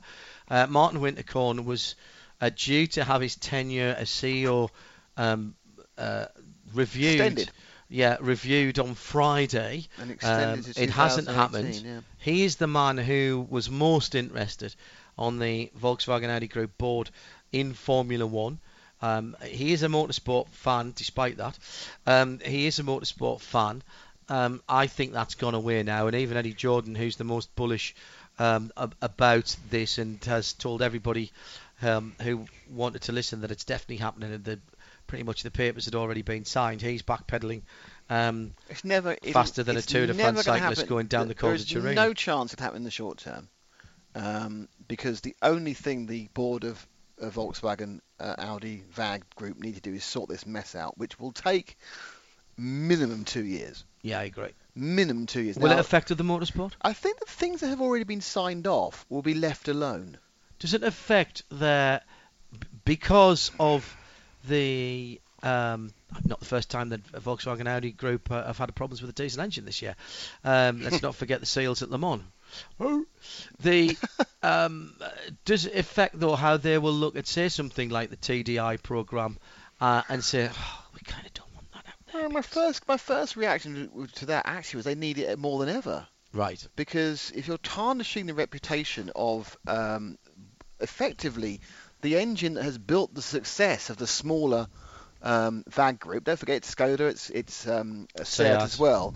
You know, how many of those cars that have that two-liter TDI engine, and just about every car in the world has that engine in it. Um, you know, you need to have positive vibes about diesel engines, and winning races probably is the best one you can get at the moment. Mm-hmm. Um, just make sure your particulate filter is right wound up tight so you don't get any smoke coming out of them. Um, I do feel that, that the, you know I have no inner line to Volkswagen. The fact is that the but you you just think that just by applying common sense, they need to do to keep on doing what they're doing and do nothing new, mm-hmm. because anything doing anything else is a reaction that will, which will engender huge criticism. You know, if you pull a racing program because you've cocked up your emissions in in, in America, it's not going to look good. If, if you buy F1 when you when you've got an F1 team when you've when you've got an outstanding potential uh, liability of 18 billion dollars, it doesn't look good. But you know these things, and these things don't disappear overnight. This, as I say, I, I confidently expect this will be rumbling for a couple of years. Hmm. Uh, yes, so that one's probably uh, gone away. Um, just going back to Jenson, are we going to see him in sports cars? Do you know what? I'm sure that Marshall Graham would know the answer better than me. Obviously, the rumour was that he was tied up with uh, a chance to run for Nissan uh, this year. That would be almost as bad as running for Honda, in fairness uh, has been running for Honda, should I say? So it's interesting whether he uh, wants to try that again, given the problems that the, the Nissan has. Um, there are a limited number of seats available at uh, Porsche and Audi, and I don't think that they necessarily they're they're looking at other world famous racing drivers to go in there. Um, I'd be I'd love I'd love to see it. I'd love to see him get a ride, you know. But um, perhaps Toyota might give him a home. I'm sure they want to. to I think he's got a home at Audi if he wants it. Really? Yeah. That'd be fantastic We did. Um, I, I, I can't I, I, can't say who he would replace because I, I can't see them getting rid of anybody. Um, there will be one seat at Toyota uh, that will be available for sure, and he's got you know he he's the, the Japanese connection would be big with him and his wife. Um, that's a potential, but I think that will be filled by their test driver. The but I from other things that I've seen and heard, I I think there's something going on at Audi, uh, and I I'm going to now have to dig into that and find out why because I, I've I've been I've been looking at things too literally that I have seen recently, and and now I was in a conversation with someone uh, back end of last week. Um, in fact, no, it was when I was talking to Cedric, Hervé, and David, the the small team that put together the highlights for the for the WEC, and another great job they did at the weekend, by the way, for the 52 minute show. Well done, guys. Uh, and we were talking about various things, and I said something, and then the penny dropped, and I've been looking at, at, at at things that I've seen in the paddock happening, putting two and two together, but but making it far too literal. And I th- and I think there's an alternative explanation. Oh my and I lord, think that's, that's it. This, is, this is incredibly complex. I'll tell you when we're off air. Ah, marvelous. Uh, at Specutainment, uh, at Le Mans, you're listening to Midweek Motorsport. The big story tonight: Arden and Jota are together and uh, co- collaborating in bringing new talent. Um, potential new talent into sports cars and technology and all kinds of uh, uh, partnership agreement going on with those two big names in British and indeed uh, worldwide motorsport. The uh, our Formula One correspondent Nick Daman is with us, and in a moment or two we'll be picking up some comments from Marshall Pruett. Uh, just hearing, uh, this is breaking news. Uh, that Flying Lizards have just confirmed that they'll be going to Petit Le Mans. Guy Cosmo, uh, Colin Thompson, and Thompson and uh, Thorn Racing. Uh, so Flying Lizards back to Petit. Uh, good evening, Marshall Pruett of Racer.com. Good evening, Hindy. Uh, that literally has just dropped into my inbox. Flying Lizard going back to Petit with the Audi R8 LMS. Clearly liked what they saw at COTA at the weekend. I'm not sure you can add any more to that, but uh, that's that's good news for us, and uh, and that's you know that's confidence from them. Well, it was either R- the R8 or the R9, so I'm glad they went with the R8. No, I'm just kidding. yeah, um, I mean, are we are we getting closer to our old old and dear friends at Flying Lizard uh, coming back more in the IMSA direction? I hope so. As we spoke about very recently, Hindy, uh, they you know since their direct factory participation with Porsche came to an end, uh, they've changed their business model somewhat significantly to incorporate uh, more customer based programs. We've seen that uh, great success in Pirelli World Challenge with uh, McLaren and uh, Jim Huey, who owns the K-Pax team. And uh, I think we're only continuing to see this uh, in the reborn IMSA series with the R8s that they've run. So I hope this continues, and I hope that more than anything, this is a positive indicator for them that business is booming. That's what we want, right? We want our uh, we want our sports car teams to have people knocking down their doors wanting to hire them to run them. So I love news like this. Yeah, it's it's all very good news. Let's stay with GTs and and specifically with GT3s. Uh, which uh, obviously that car will be next year. And let's talk another Volkswagen Audi Group product, Huracan, the GT3 car, the uh, the, to be honest, just the Cup cars look fantastic. But not one, not two, but three teams are saying that they want to come over to GT Daytona, uh, getting a head start on the rest with the GT3 Huracan. Very cool. Some new names, not new in terms of they haven't run before, but to those who uh, strictly follow IMSA and maybe or the Tudor Championship and don't follow all of the uh, feeder series and other series below. Some new names that would be looking to come in. Uh, I know that the O'Gara Motorsports team, for example, uh, they have they were built from the outset uh, with an eye to move into uh, the Tudor Championship, what will become the WeatherTech Championship next year. Uh, their team manager, Shane Seneviratne, he's long, long uh, tenured guy in motor racing, team manager for Dorricott Racing. Great relationship there. Maybe just a quick little note that uh, Shane was a team manager for Doricott and Indy Lights when Townsend Bell won his Indy Lights championship. And lo and behold, uh, Townsend, who's uh, very deep connections in Los Angeles, helped uh, bring Tom O'Gara uh, not only to some of the track-based stuff that Townsend's involved in, but connected him with Shane. Uh, Tom's looking to do something in motor racing, uh, in terms of professional stuff at least. So here's that cool little link come together. And now, after uh, not you know one year in the sport, they're looking to reach uh, reach upwards. So I think it's great. New model, right? Uh, for the Lambo coming into GT3, some new teams. Yeah.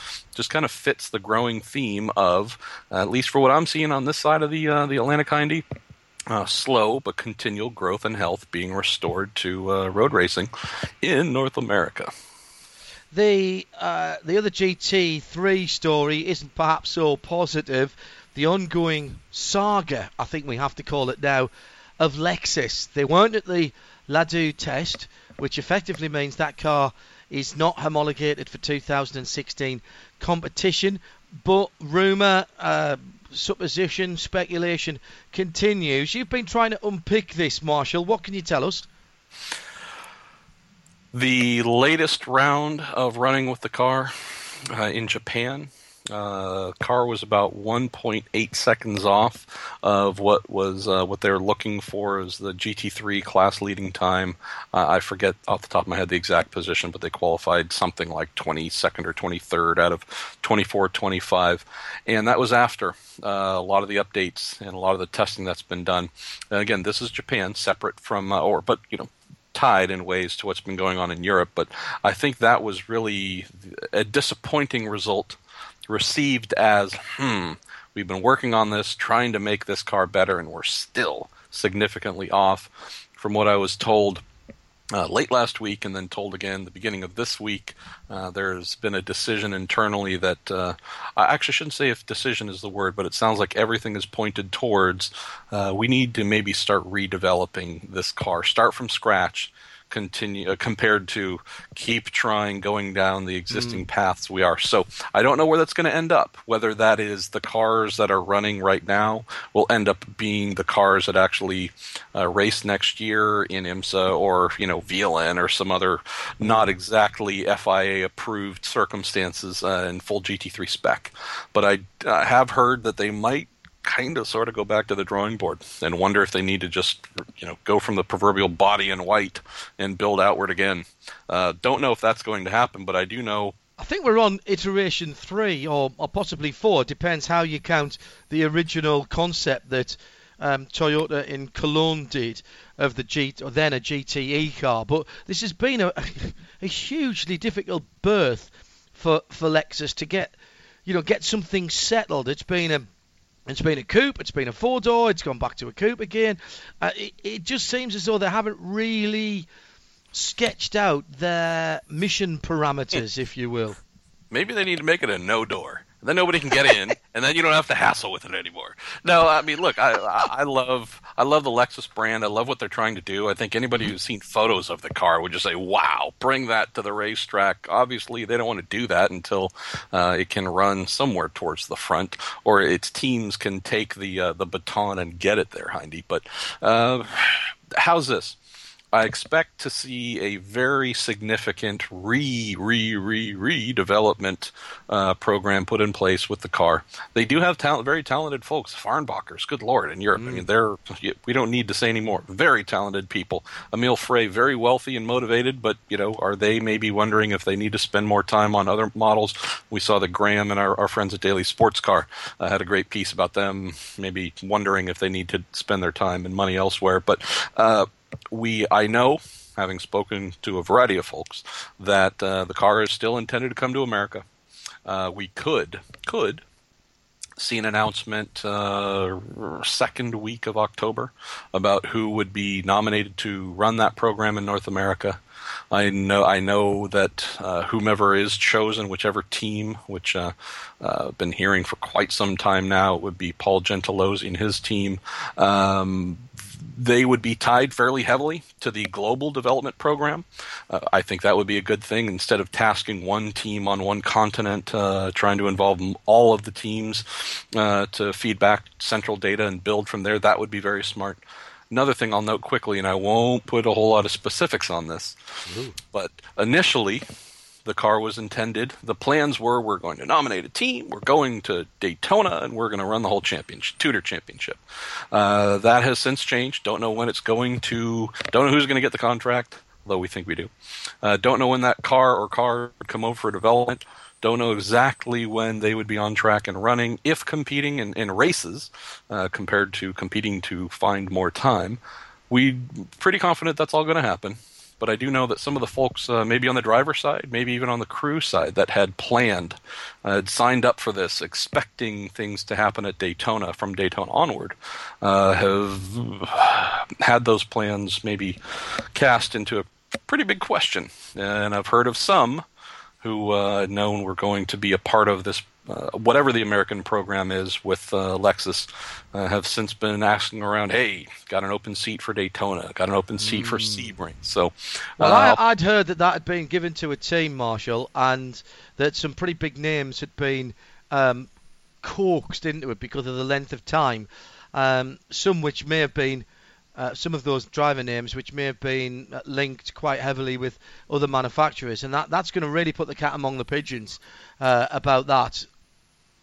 Very, very true. Uh, I can tell you, and you get this as well, Hindy. I know a lot of folks in our profession do you get a lot of emails. You get a lot of texts from drivers. Yeah. Hey, you got a phone number for the right guy at this manufacturer. Hey, uh, who who do I talk to here?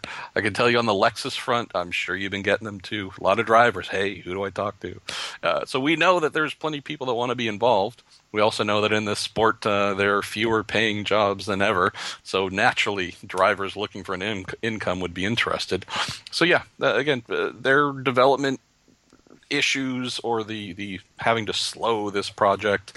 Uh, I know that there are some folks that had been maybe hoping on an income or hoping for things to kick off in January compared to uh, that lovely date of TBD. Uh, but sounds like that's where it's headed. I hope everything goes forward. I hope people get contracts. I hope money is spent. Uh, whether that car is racing uh, halfway uh, through the season or whether it has to wait till 2017, can't say. But uh, hopefully that goes forward. I've also heard that they've uh, signed a marketing contract uh, with IMSA, so that would be a good thing from a official manufacturer standpoint. So again, it all, it all points to good things happening. We just can't put a date on it yet. Forgive me for being entirely traditional in terms of how I spend money, but I think as a manufacturer I might have wanted to have had a car that was homologated and ready to go before I entered into a marketing uh, a marketing contract, Nick, with a with a series and had to hand over dollars? Do you know what? That just sounds like a really good idea. Do you think that's not too traditional? No. Am I not thinking outside the box? Well, you know, what can you say? Perhaps you, know, you put, put, a hidden software program in it. That might help it. Stop it. Uh, Marshall Pruett from Racer.com is with us on Midweek Motorsport. Nick Daman and John Hindhaugh with Johnny up in London. Um, very quickly, um, uh, we've got a lot to go through, so I'm going to rattle through a few things. Stay with GT3 for the time being. Uh, congratulations to Robin Liddell and Andrew Davis, who basically have to get the car into first gear and uh, get it across the line at Road Atlanta to uh, win the Continental Tire Sports Car Challenge. And news that they're sabbatical, if you will, in the Conti series, may be coming to an end as soon as next year with a potential GT3 run for them and that team, which poses some thorny questions, particularly if they're going to stay with a GM product, Marshall. Yeah, another uh, another great piece of work by Graham and the Daily Sports Car folks to uh, get that news out there first. Uh, I boy, I tell you, a thanks for reminding me because I forgot to write down when I woke up this morning to call my friends at Stevenson and ask some questions. uh, but yeah, well, hey, it happens every morning. You know, I'm an idiot. But uh, yeah, I look great people. Uh, the it'd be hard to see how they made that leap without there being a GM tie.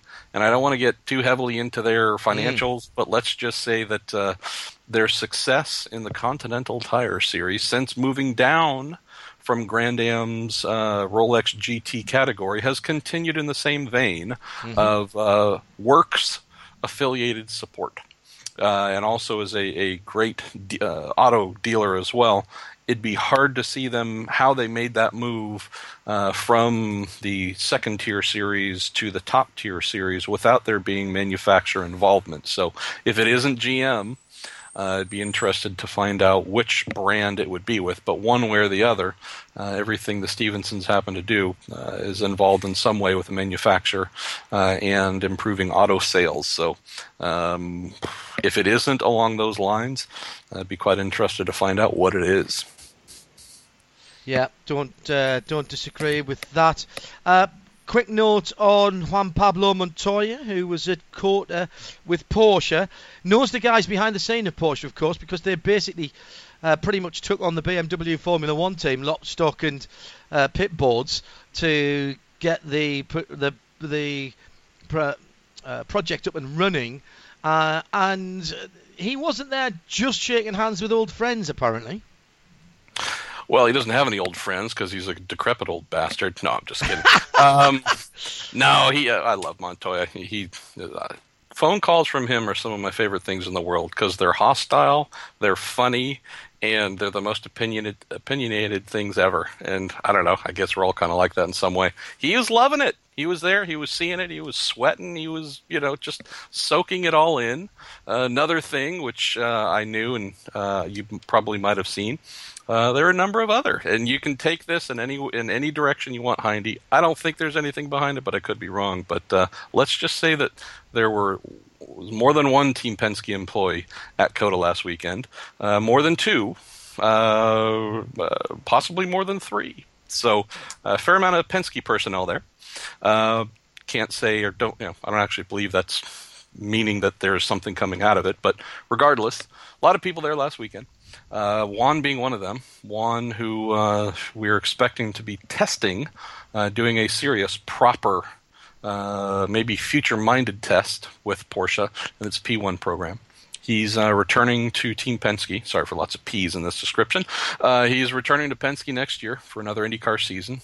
He'll be 40 years old completing that season. Whether he returns after that, I don't know. I would say that Juan, being a very smart guy and, and a future minded person too, uh, is probably looking into his interests beyond IndyCar. Uh, from what I know, uh, this was the Porsche folks uh, reaching out saying, "Hey, uh, what do you think? Want to try it?" Um, and not just something for fun and publicity, but something real. So, provided all that happens, uh, a I think it'd be great, and also I've read a few comments from enlightened folks on the internet saying that he's old and fat and he's slow and he's this and that. And yeah, I can just tell no, you that's that, me. That's me. Oh, not, yeah, yeah. Chip, well, yeah. uh, sorry, and we've got sirens going on outside. Uh, um, I would say what that. have you done, Marshall? Having, uh, sorry, sorry. I forgot Stop to, upsetting the neighbours. I forgot to flush. Uh, I know that having you know known Juan for a little while, and also worked pretty closely with him in IndyCar because that's you know in IndyCar there's no real big separation between media and the drivers. It's a, it's a domestic series. You're kind of talking to each other all the time. Um, this guy is just the, one of the most fiery competitors I've ever met anywhere at any point in time. Still is. Just wants to beat the world every morning he wakes up, and that hasn't changed with age. Uh, he's mellowed and matured as a human being, but when it comes to driving, the guy's just an animal. So I think he'd be perfect for this uh, for the Porsche program. Uh, would only uh, complement what they have been doing. His international profile. I mean, we already think of Mark Webber as a massive star, by mm. far the most famous name among drivers in the WEC. If you can add uh, add Montoya to that, or if and when Mark decides he's done, to have Montoya there, maybe continuing that. Um, it'd be a wonderful thing for the series. Bring in, I think, a whole new element uh, promotions wise. And if you think about uh, the WEC going to Mexico next year, obviously Juan's Colombian, so I mean, big difference. But uh, to the Spanish speaking world, uh, I can't think of a, a racing driver that's any more popular than JPM. So lots of great stuff should culminate in a test uh, somewhere at or around uh, Bahrain after the season finale. And uh, if we were to hear that JPM would be uh, moving to Porsche for 2017 and beyond at some point, I wouldn't be surprised. I'd love it. Wow. Um, just uh, before we move on to other matters, uh, where Rabbit says, "How come you didn't mention that?" Uh, that Robin Liddell and uh, Andrew Davis's team could go with GT3 with Cadillac in IMSA. That's an interesting one because. It, haven't we heard now that Cadillac isn't going to IMSA GT3 and and and at the moment the Corvette GT3 is not allowed by licensing to run in, in North America. That's how that's how I've understood it at least. That's kind of how how I understand things too, Hindy, I haven't heard a word. Uh, granted, it could be because I just haven't heard, and everybody knows it, and I don't. But I haven't heard anything about the Cadillacs uh, running in GT Daytona next year. I've asked, spoke with uh, General Motors racing director Mark Kent uh, probably a month ago, uh, maybe a, six weeks ago, and asked him that question. And I'll have to go back and look at his exact answer but uh, it wasn't a yeah maybe we're thinking about it we're not sure. It's I seem to recall being fairly definitive about not doing that. Um, and plus I don't think you're going to see any major decisions on anything related to the WeatherTech Championship in 2016 change wise big adjustment wise uh, when it comes to the uh, General Motors programs. Obviously, the prototype category with the Daytona prototypes, um, there could you know could there be a change there? Yeah, as I wrote about a couple months ago, Troy Flis and the Spirit of Daytona team. You know, uh, hey, sh- we don't know if we're going to get a contract for 2017. We don't even we haven't heard from GM what they're doing. Should we wait? Should we go early and just do our own thing with a P2? I wrote about that. Someone else wrote about that recently. So that could be a change, but I'd say that's more team based than manufacturer based. I think any I think any major GM changes or modifications would be 2017 with P2s coming in. If not, and we do see caddies at Daytona, Hindy, how awesome would that be? No, I'm already on that. And uh, Stephen Gate, among others, says, what JPM on a quality lap at Le Mans. Oh, spectacular will be the word. Uh, we spoke a few weeks ago about uh, Australian and Australian series, single seater series, Australian Formula Ford getting on the Mazda road to Indy. Today, news comes of uh, uh, something a little closer to home for us, that being the Scottish Formula Ford 1600 Championship. Dario Franchitti very much involved in pulling that together. Who? Like, uh, just some young Scottish talent trying, clearly trying to carve, carve out a role for himself. Um, Has been. Know, oh yeah, um, at least not and never was like like me. Uh, the in all seriousness, though, though Marshall, I, am liking more and more what I'm hearing about this Mazda Road. It's it's it's effectively almost a, a World Series or a World Scholarship with a couple of hundred grand up for grabs. I, I noticed Sean Rayhall saying this has got to be the best way to go motor racing. Somebody's giving me a big bursary effectively to go and do the next part of, of my career. And okay, it's the Scottish Championship. It's got Dario Franchitti. Uh, as a as a headline. It made the Scottish TV news uh, uh, earlier uh, this week, yesterday I think, or, or, this evening. But the whole concept of this is coming together rather nicely. It is, isn't it? Uh, great, great points from young Sean. You can look at the fact of what Mazda spends, what they do, the the incentives that they dangle in front of kids, in front of parents, wondering should I spend a couple hundred grand for little Johnny to try and make his his way or make her way to uh, Indy, and you can see that there's someone, there's a manufacturer there trying to reach out and say, yeah, come do it. We'll we'll put something up. Your kid might not win it, but at least you know if they do have the talent, they could get there. I love that. You can also look here in America, and not to take away from uh, Mazda anyway, but there's also the uh, SCCA just announced last week in COTA, which you probably saw, the new uh, internationally linked Formula Four series, which will be coming. So there's another, you know, truly budget-minded mm-hmm. uh, entry-level open wheel category. If I look at what Mazda is doing domestically with the Mazda Road to Indy, three tiers uh, directly USF 2000, Pro Mazda, Indy Lights, and all the other connections it has in karting, as you mentioned in Scotland now, where the winner of this will get a chance for the shootout. Here, I mean, pretty awesome, Hindy. Uh, I, I, it makes me wonder why other manufacturers aren't clamoring to do the same in Europe, or uh, other series aren't trying to find ways to tie in with the Mazda Road to Indy wherever they are in, in the world. Um, there's a pretty good thing going on, and I can look. I was at at Monterey for uh, the season finale, saw three champions crowned, spoke them right after they won, and those kids looked like Santa Claus just kissed him on yes. both cheeks and said, "Here's a huge check. You're going. You're making the next step." Uh, mm. Pretty amazing stuff. So I'm loving all good. it. It's all good. A uh, couple of other stories before I let you go tonight. I want to talk about World Challenge and the new man at the head of that. I know there's been quite a few conversations going on, you and Graham and a number of other people, and just like to get a little bit of a, a handle on where that's going. We know Nissan's looking at a third car uh, into that series for next year. But before that, I want to bounce back to sports cars and to LMP3 particularly. Uh, the Nissan Riley RV AR2. Um, not quite on the track, uh, but not far away. Not far away, thankfully. Another cool thing is Bill Riley is obviously the, the main person we speak with, but his dad Bob, legendary designer, he's been a he, you know he's been the primary designer on this too. That's just a cool thing for old folks like me who love history. But yeah, it's coming close. Uh, Tony Ave, great guys, you know, big part of this too. Not the first project he's been involved with with Riley, so that's getting closer. I mean, heck, India was just uh, what April when it seemed like mm-hmm. uh, the only LMP3 that existed was the Ginetta, and uh, good on them for being first out.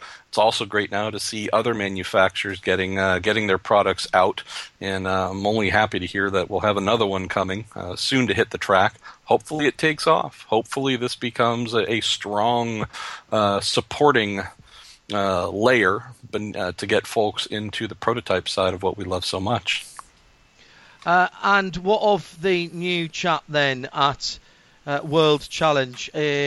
a native of Austin, he made himself known to a number of the media at the Circuit of the Americas. He wasn't at all touting for business, but he did have, and you know much more about this than, than I do, he did have a long and I'm told fruitful meeting with Scott Atherton.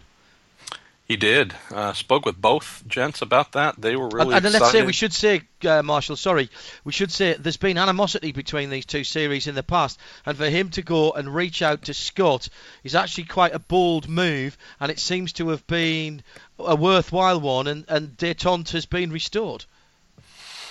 Perfect way of putting it, Hindy. Uh, you know this. I'm telling you. I don't think the world knows, or most of the world knows about this. Uh, there was effectively a full media boycott of Pirelli World Challenge for some time, strictly due to the abusive practices of its former CEO. Uh, our friend and colleague Graham Goodwin uh, made the effort to uh, go all the way from the UK to Austin earlier this year for the Pirelli World Challenge opener and was just treated shoddily. Uh, one of my former colleagues at Speed, John Dagys, uh, same kind of treatment. Just something where uh, you wouldn't accept it if it was your spouse or one of your parents talking to you like that, like a dog, repeatedly. Uh, and you know, let's just say that uh, I've experienced that as well. Uh, luckily, I'm also a big boy and one of the bigger chaps, but uh, weathered that as well. Um, Greg Gill knows that, has been reaching out for quite some time while that was happening to apologize, to try and make good he's been on full full understanding that for World Challenge to go forward. First step, absolute first step, mend fences, and there's lots of them, miles of broken fences, uh, none of which were of his making.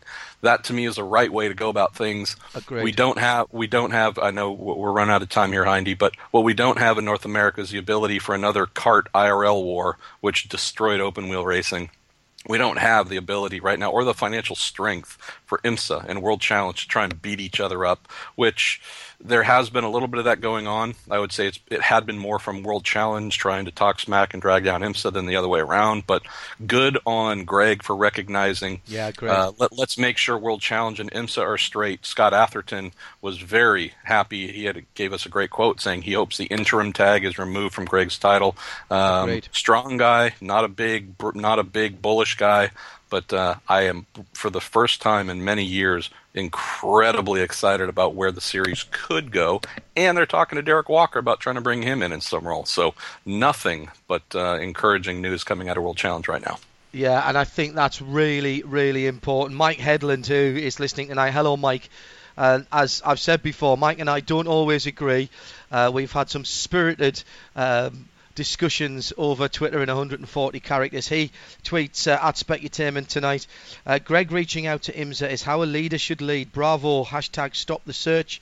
Uh, and um, Shea Adams saying, for the record, I really, really like Greg Gill. He's smart guy, and I hope PwC leaves him in power. And I've got to tell you, uh, that was the sort of, uh, of feeling and comment I was getting from an awful lot of people at the weekend. Just a couple of other uh, notes the, uh, that uh, we haven't got time for to talk about, but uh, um, Stefan Mücke, as reported on Racer.com, rejoining Aston Martin.